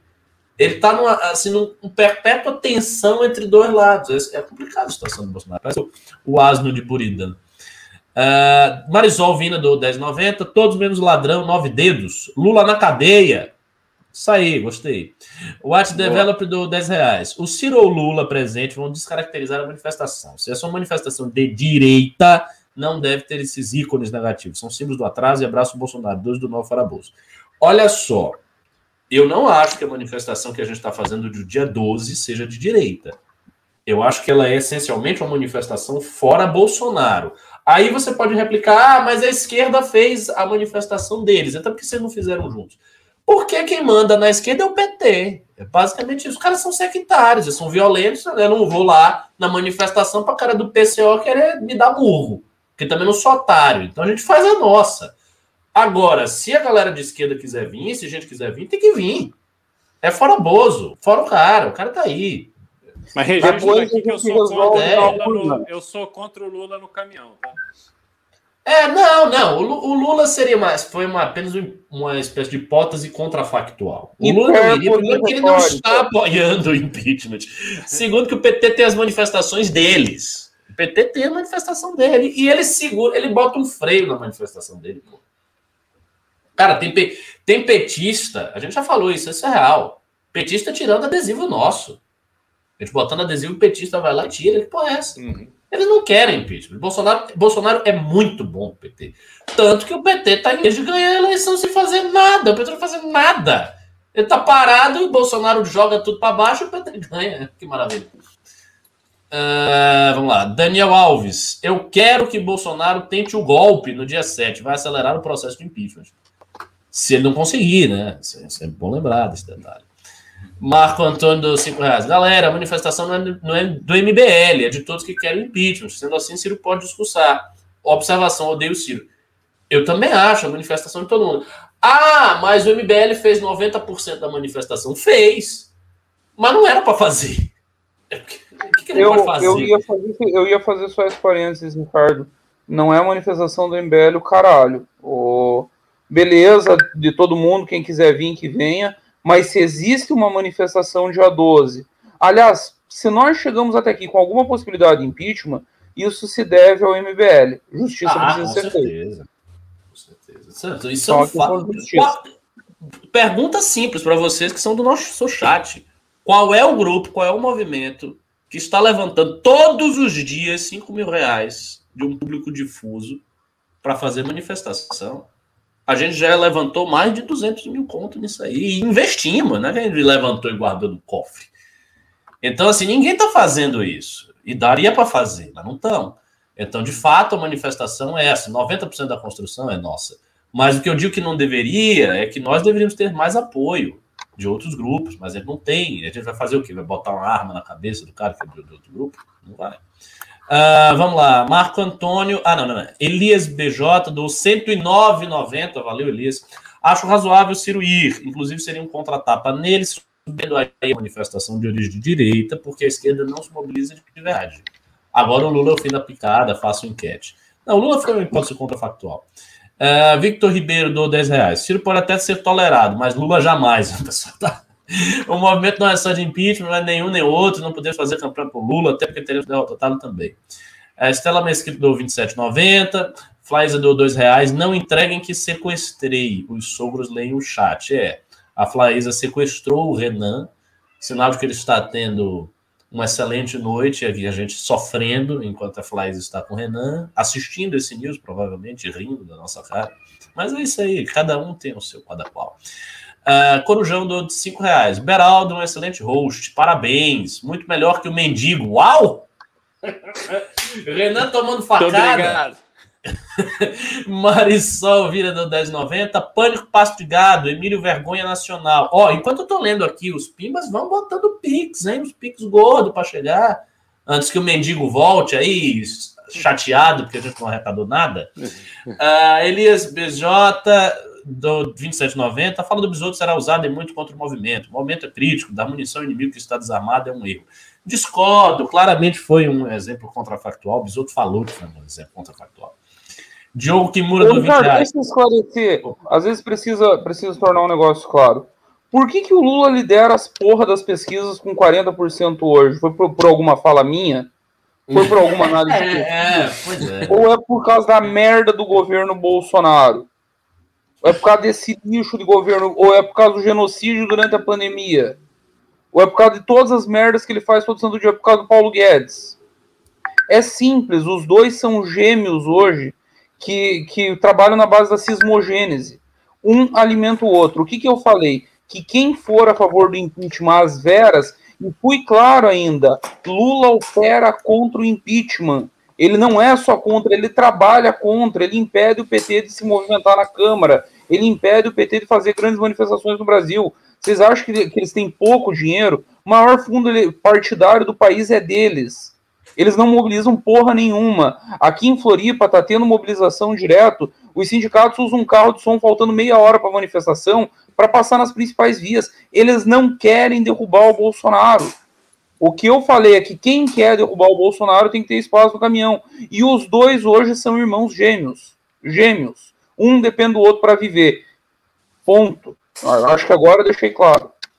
Perfeito, exatamente. Joe Kimura deu 20 reais. Chupa Renan Santos, a tudo Val, terceira via. É, Marcos MP deu 5 reais. Temos que mostrar pro Renan que não precisamos dele. Mandem Pix, mandem Pimba, chupa Renan. Nossa, até um, um movimento anti-Renan crescendo aqui nos subterrâneos dos pimbeiros do MBL. Mas assim, não é verdade. Todos nós precisamos do Renan. O Renan é uma grande figura e ele voltará e ele estará conosco em breve. É, Renan é o nosso chefe, chefe supremo. Pois é. Do Exército o grande, MBL. O grande timoneiro da revolução, o homem do salto para frente. Rafael Barlate do 20 reais. O Bolsonaro está naquele estágio de rei louco. Ele sabe que onde ele está não dá para recuar. Ele está entre o precipício nas costas e um grupo de leões na frente pronto para devorá-lo. E ele é um hiena da situação, que sempre viveu da carniça. Nossa, tudo pesado. É, cara, mas assim. Errado não tá. Todo mundo fala que também o Bolsonaro é louco, é louco, é louco, mas ele é um louco, ele, tá, ele ainda tá no poder, hein? É sempre bom a gente lembrar disso aí. Enquanto Com ele não entrar embaixo do chuveiro e rasgar a nota. Enquanto ele não entrar embaixo do chuveiro de terno e rasgar a nota de 100, eu não acho que ele esteja louco. Sou desta minha opinião. Vamos lá, vou ler agora os Pix. Uh, isso aqui não teve nada, não teve nada. Estou desempregado, mas segue minha pequena contribuição para derrubar esse arrombado. O outro é do Guilherme Alexandrino. Liberaldo vem com tudo nesse MBL News. Uh, Marcos Aurélio. Tô quebrado graças ao Paulo Guedes. Toma 50 centavos. Ele doou 50 centavos. Muito obrigado. 50 centavos é uma doação. Qualquer coisa nós estamos aí. Uh, opa, Vitor Rosa, do dinheiro, doação nosso de cada dia para nos livrar do mal. Outro doou mais um pouquinho. É pouco, mas é de coração. Vai, bisotão. Saudades, Corinthians! Uh, um outro, Vitor Tavares, do Tchau Biruliro. Uh, Fernando de Moraes, do Melhor Bancada, parabéns, pessoal. O Vitor da Silva, Beraldo, olha só, Beraldo, concorda que Rio de Janeiro, São Paulo. Como assim Rio de Janeiro, São Paulo? Eu acho que Rio de Janeiro é melhor que São Paulo. Volta para cá, precisamos de você. o desafio lá é bem maior. Nossa, no Rio de Janeiro. É, mas enfim, eu gostaria de lhe fazer esta pergunta, mas num outro momento oportuno. Vamos. Tipo, o que, que você Isso acha dá um que... MBL News inteiro. É, dá um MBL News todo para falar da situação do Rio. Vamos lá. É, Marcos Rogério doou pela queda de Bolsonaro por ter sabotado a compra de vacinas. É, Evair Jackson doou também. O Pix para derrubar esse verme. Valor ainda com nota fiscal paulista. Vitor da Silva do Ricardo Beraldo Bisotto, que acha da gente fazer uma marcha até Brasília? Convença o Ricardo. Em 2016 o MBL fez. Eu não vou. Bom, eu só digo. vocês podem, se vocês quiserem todos marchar, vai ser maravilhoso. Eu vou ficar sozinho no escritório. Quem vai comandar o escritório sou eu. Eu entro a hora que, que eu quiser, eu saio a hora que eu quiser. Eu, para mim tá perfeito. Vamos marchar, vamos andando. Aqui que eu vou ficar. Uh, uh, Lincoln Wesley doou é pouco mais de coração. Daniel Rodrigues doou inflação acima da meta, consequência do dólar alto devido à queda artificial dos juros feitos pelo Bacen, pelo Banco Central. As instituições estão sólidas? Não, Pergunta é, dele. É, então, na, sim. A, a Hoje eu estou mais otimista do que ontem. Uh, vamos lá. Daniel Rossi, bora MBL. É, Vinícius Brito para ajudar com a construção de um Brasil sem Lula e Bolsonaro. Nossa, tem um monte de mensagem, caralho. Uh, Daniel Nunes, Beraldo Bisotto, gosto muito de vocês. Fico feliz de saber que vocês estão com o MBL. Tamo junto. Bora. Vladimir Liberaldo representou como Rocha minha pequena contribuição para levar a moral com Renan. Abraço. Valeu. A moral está, nossa, está se elevando. Uh, Vitor da Silva, do Hélio Beltrão é gado, tá ajudando no plano do Arthur. Infelizmente, o Beltrão é próximo, né? Do, ele é, não é próximo, ele é do mesmo grupo do Salim e tal, então acaba. Mas eu não acho que eu, eu não acho que o Hélio seja gado. Não acho. Eu acho que o Hélio é um cara que tenta muitas conciliações onde às vezes fica difícil. E assim, ele tem criticado o Bolsonaro. Eu vi, pelo menos em privado, ele critica o Bolsonaro. Uh, vamos lá. Roldan Nishimra Jair Anderson. Uh, estão mandando bem na live. Valeu. Valeu. Hugo Augusto doou também. Uh, melhor time, News. Tchau, Renan. Eita, ó, o movimento contra o Renan está subindo, está crescendo. Ô, Flaísa, você vai ter que defender seu muso aí. Seu muso está numa situação complicada. Tem um, tem um movimento contra o Renan, estou percebendo isso aí. Matheus Strapasso mandou. Ouvi dizer que no dia 7 os caminhoneiros irão bloquear as estradas. Vocês acham isso possível? Ao meu ver, eles estão pulso da vida com o Bozo. Cara, eu não acho. Não acho. Esse negócio de caminhoneiro. Pô, esse negócio de caminhoneiro, velho, eu ouço isso desde 2015, que os caminhoneiros vão fazer acontecer. Os caminhoneiros fizeram uma coisa, que foi a greve dos caminhoneiros. Pelas pautas deles. Uhum. Ricardo, me permite? O, a greve de, dos caminhoneiros só aconteceu por um único motivo. As transportadoras entraram. Exato. Não existe essa porra de caminhoneiro. Esqueçam essa merda. Ah, porque o líder dos caminhoneiros com um grupo de WhatsApp com 100 mil pessoas, uma lista de... Trans... Ele manda coisa de travesti para os 100 mil, ele manda onde é que, tá, que o rebite está mais barato, onde é que dá para comprar cocaína sem o risco da polícia pegar. É isso.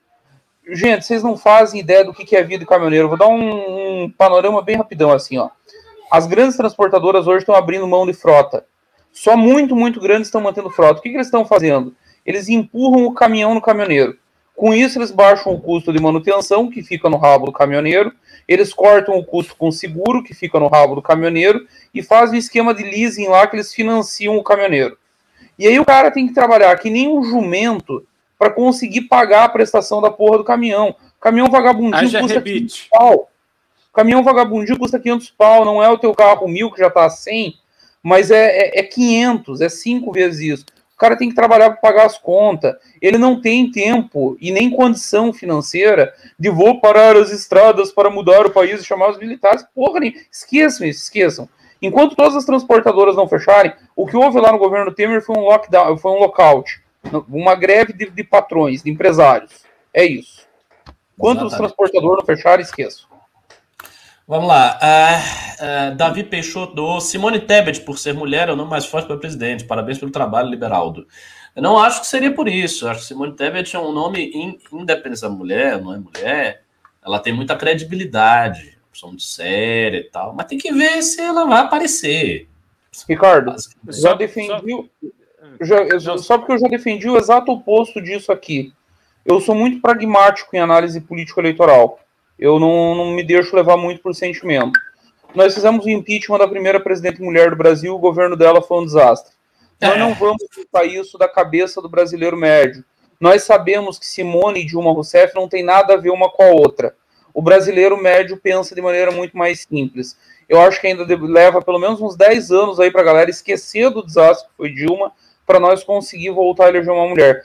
E concluindo sobre a terceira via, o, eu e o Renan, num, num, outro news, nós falávamos sobre o gradualismo, ir devagar, ir com calma. O Arthur foi candidato a prefeito, agora vai ser candidato a governador, com enormes chances de ganhar, e aí, eventualmente, o MBL pensaria em presidencial daqui quatro anos, com quatro anos de mandato do Arthur em São Paulo.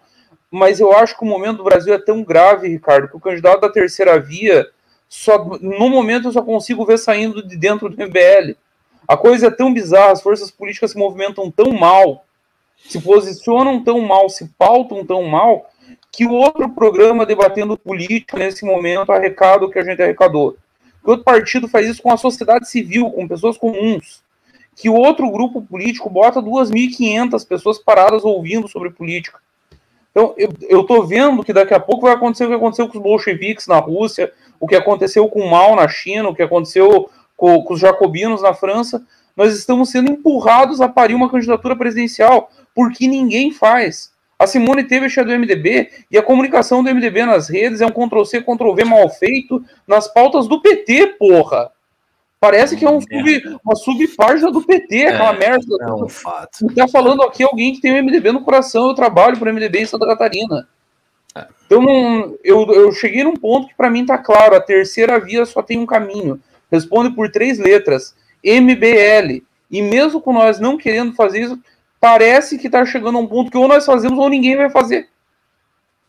É, Era isso. Isso foi uma grande colocação. De, de, é, de fato, assim, é, de, a gente está se esforçando tremendamente para essas manifestações e tudo, que é o fato político mais importante da terceira via, óbvio, né? E o nome não aparece, o nome não aparece, o nome não aparece, o nome não aparece. É, o único, meu único temor, cara, é o seguinte: é que o MBL não tem ainda hoje uma estrutura suficiente para dar suporte a uma candidatura de presidente. É muito gigante para a gente conseguir. Mas, de fato, em termos de legitimidade, eu acho que a gente está posicionado melhor do que qualquer um.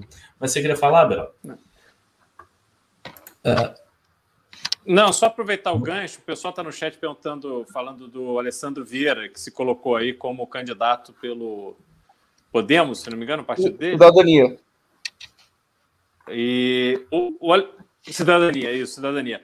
O Alessandro Vieira, assim como a Simone Tebet e alguns outros, eles carecem de, de costuras necessárias para que consigam ter uma,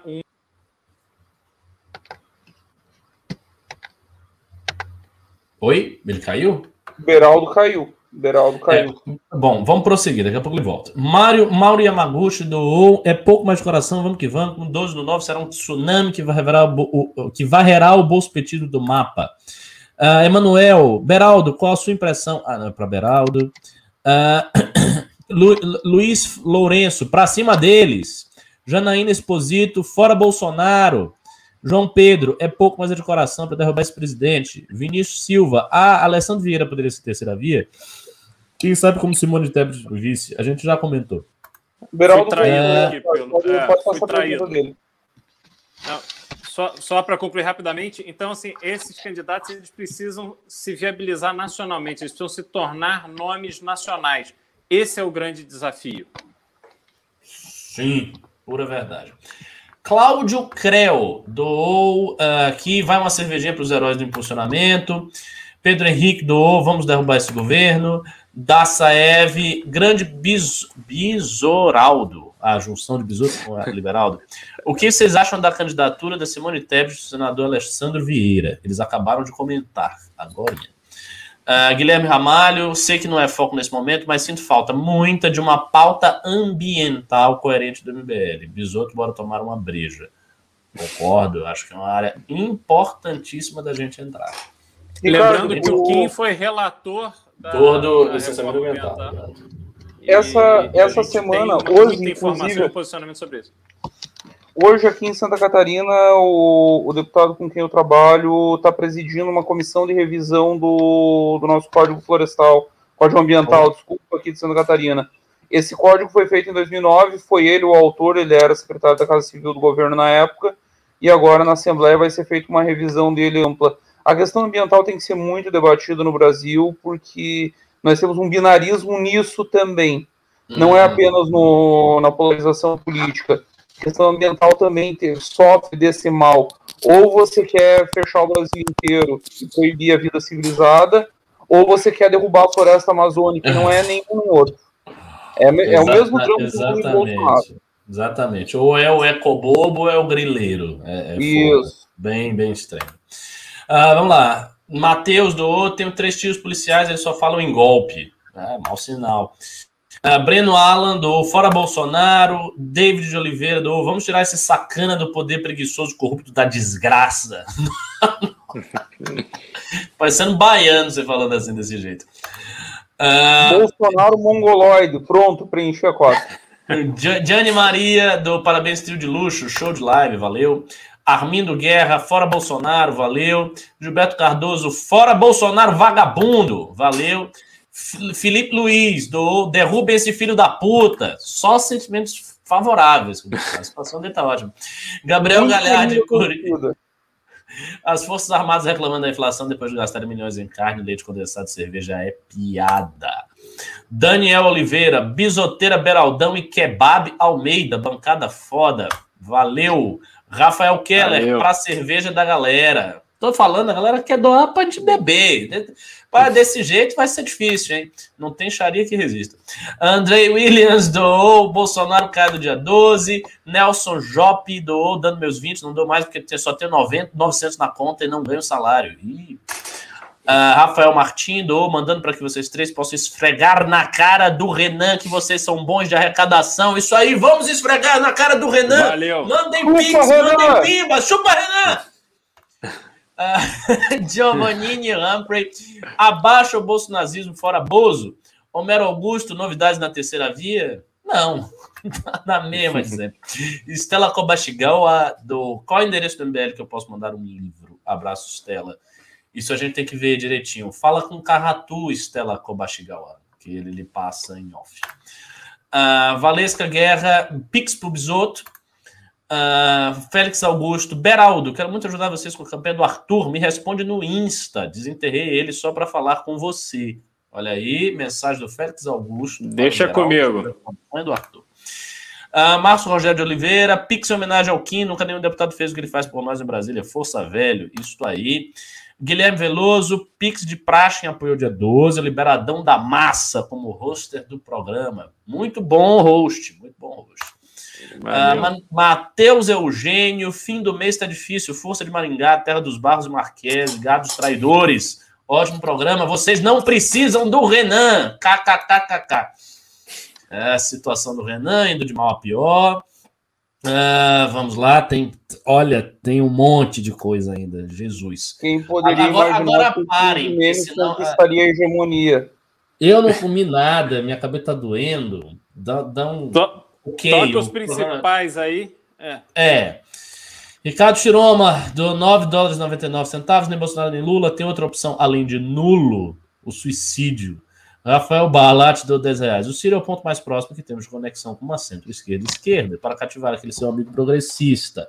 Não adianta ser puritano nessas horas, porque sem volume não tem impeachment. Concordo. Eduardo Manica deu 300 reais. Obrigado, Eduardo Manica. 12 de setembro, fora Bolsonaro.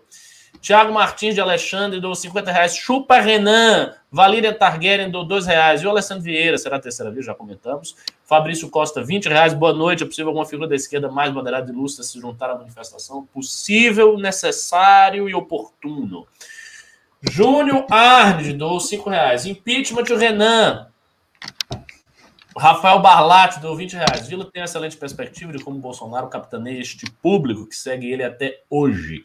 Bolsonaro nunca leu os teóricos nazistas e fascistas, mas dentro dele tem essa essência, um cheiro claro de atos de ação como bom nazista seria. Eugenia pulsa dentro dele, mas como ele é bem burro, temos sorte de não saberem como colocar em prática outras maldades que uma pessoa com capacidade cognitiva faria sem sombra de dúvidas.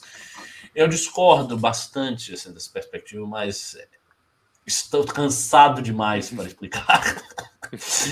Glauber Todesco do 50 reais, Elias B, BSG do 27,90. Já separa os costos da explicação do besouro, porque amanhã nos perfis ganhadistas vai ser foda. Uh, Eduardo Lins, parece que vocês não querem aceitar que o futuro Brasil são vocês e usem o fundo eleitoral. Opa! Usem o fundo eleitoral para a campanha do presidente. Em 30 anos vocês serão figuras mitológicas. Não, a gente aceita que o futuro é a gente, o futuro é a gente, o presente é a gente. Daqui a pouco a gente vai dizer que o passado também. Mas o que acontece é muito simples. A campanha para uma campanha de presidente é uma campanha muito gigantesca, em que você tem que ter palanques e força em vários estados. O, a diferença de nível entre o escritório de São Paulo do MBL e do resto dos estados é muito grande ainda. Então, eu não sei se a gente conseguiria sustentar, eu teria braço para sustentar uma campanha presidencial. Mas, em termos de legitimidade, está aí. Eu acho que teria. É. Não sei. tem, que ver. É, é foda a campanha para presidente, não é brincadeira. É, é uma longa discussão, Ricardo, mas assim, ó, o que 2018 nos mostrou é que houve uma ruptura tecnológica no modo de fazer política. É ruptura é tecnológica é mesmo. Não, não pre... ah, palanques. Cara, nós conseguimos estruturar palanques virtuais só de São Paulo. Eu é. entendo, eu, eu, tô no, eu tô nesse ramo desde os meus 18 anos, Ricardo. Eu faço eleição desde os meus 18 anos. Eu conheço todas as dificuldades, sei o inferno que é. De vereador a, a presidente da República. Fiz todas. Dá. Bom, acho que nós temos que entrar no modo é do Ney. Nós temos que entrar no modo menino Ney, menino Ney, ousadia e alegria. Vamos para cima. é, vamos lá, Eduardo Lins. Ah, não. Último pimba da noite, último pimba da noite. Estamos indo, estamos indo. Marcos Vinícius dos 5 reais. Alguém sabe a opinião do Moro sobre o dia 12 do 9? Você já pensaram no Arthur para presidente? Olha só, é dentro dos outros. E o Amoedo sai para presidente? V vamos ver. A opinião do Moro é o seguinte: até, o de, até outubro, início de outubro, ele não pode se manifestar porque ele fez um acordo com a empresa americana onde ele está trabalhando. Segundo Adelaide Oliveira, nossa querida Adelaide Oliveira, que é uma figura próxima do Moro. Então, ele tem certos constrangimentos contratuais que o fazem ficar uma pessoa discreta, ele está na berlina da política. Quando isso passar, talvez ele se coloque, mas eu não sei. Isso aí é sempre assim, uma esperança. Ainda tem uns pics uh, que eu não li. Espera aí, vamos lá. Tem pics, nossa. Vamos aqui. Jackson Martins, do, uh, na comunidade TI 99, é fora Bolsonaro. Glauber, eu percebi uma mobilização da esquerda no marco temporal. Teria sido esse um evento de teste para testar a militância? É um dos eventos, uma das mobilizações que eles fazem. Uh, Juan Manuel, do, doei 500 reais e não fiz pergunta. Me diz aí, amigão do Rio de Janeiro, o que tu acha do Dudu Paz, por favor. Aí para você, Liberal, o que você acha do Eduardo Paz? Eduardo Paz é um, uma figura de uma convivência ótima, é, mas ele tem desafios políticos ali extremamente importantes para que ele se estabeleça como uma figura como uma força política no Estado e não só na cidade do Rio de Janeiro. E acho que isso acaba tirando muito do foco necessário para colocar a cidade do Rio de volta nos trilhos. Acho que é, hoje está muito marketing e pouca coisa concreta. Uh, vamos lá. Luiz Carlos Barbosa do e Bolsonaro colocou o domínio da PF, PGR, ministro da Saúde. Vocês não acham que dia 7 é a vez da, do STF? É mais difícil o STF, hein? Uh, tem mais aqui, Pix. Tem Pix espalhados aqui. Uh, Eliel, eu sou evangélico, porém não apoio mais Bolsonaro. Nós nunca tivemos um presidente que demonstra ser que se demonstra tanta empatia com os evangélicos. Ó, é o que eu falei o Bisoto também. Bolsonaro demonstra empatia com os evangélicos, é um fato. Uh, Eliel, as citações de versículos bíblicos feitas pelo Bolsonaro cativam muitos evangélicos. O agro foi também cativado, né? outros esquecidos. Exatamente. Chupa Renan, Guilherme Benemartelli. Uh, Jerônimo Nonato doou o dinheiro que eu ia gastar com um cigarro amanhã. Que bom que você doou o dinheirinho aqui do cigarro. Ah, meus queridos, tem mais, mas eu já estou acabando. Para cima desses canalhas, João Carlos, ah, Gustavo, Berno. Já, o jogo começando a virar. Fé no Brasil e fé no MBL. Amém. Uh, Vinícius, parabéns pelas brilhantes análises, Beraldo, Bisoto, professor Ricardo. Nós vemos na Paulista dia 12, vocês são fodas, faz morrinho. Ô, pessoal, não deem mais pimbas, não. A gente, a gente precisa parar o programa, senão eu vou ter um colapso aqui. Mas uh, se quiser mandar um pimba aí, um pix dos 5 mil, 6 mil, não tem é... problema. Não se constrói. Ficamos mais meia hora se desses. O gordo a gente morre aqui, a gente cai, eu peço é. comida, peço um iFood, comendo aqui um hambúrguer. Falamos com algum amigo caminhoneiro para pegar um rebite, um jeito. É. Mas, pessoal, Ricardo, acho que, acho que a gente chegou aqui no, no limite. Pessoal, eu queria fazer um registro aqui do meu sincero agradecimento pelo engajamento de todos vocês. A gente teve números maravilhosos tanto de audiência, considerando que o nosso líder supremo do Exército MBL não estava presente, como de Pix. A gente teve mais de R$ 6.500 de Pix, que é um negócio assim extraordinário e me deixa numa alegria porra, enorme de poder desempenhar esse papel aqui na companhia tão ilustre de professor Ricardo e o querido amigo Bisoto. Muito obrigado para vocês. A gente precisa continuar engajado, a gente precisa continuar participando e, mais uma vez, a gente precisa mobilizar as pessoas que estão perto da gente para que no dia 12 a gente vá às ruas e faça bonito na manifestação. Isso aí, belas palavras do Beraldo. Vou me despedir aqui também de vocês. Li quase tudo, ficou algum speakzinho que não leu, mas é do jogo, já está hum. bem tarde, já está passado. Hum. Muito obrigado aí. E nós hum. conseguimos ultrapassar a meta do Renan em R$ 1.500. Então você que queria Renan. dar o seu chupa Renan, que queria dizer não preciso do Renan, então sinta-se contemplado. Ultrapassamos a meta do Renan em R$ 1.500, porque nós somos foda. Essa é a real. Chupa Renan é legítimo. Toca a ficha. E, pessoal, mais uma observação. Nos sigam nas redes. Minha Twitter, CR Beraldo, Instagram, Cristiano Beraldo BR. Obrigado. Bisotão, últimas palavras. Hashtag Sigam arroba do Bisoto. Vai ser trend topics. Sigam o Edu Bisoto, Twitter e Instagram. E tweetem à vontade Chupa Renan. Hashtag Chupa Renan é o tweetaço no momento. Boa noite, galera. Valeu, moçada. Boa noite. Boa noite. Obrigado Vamos. por tudo. Valeu.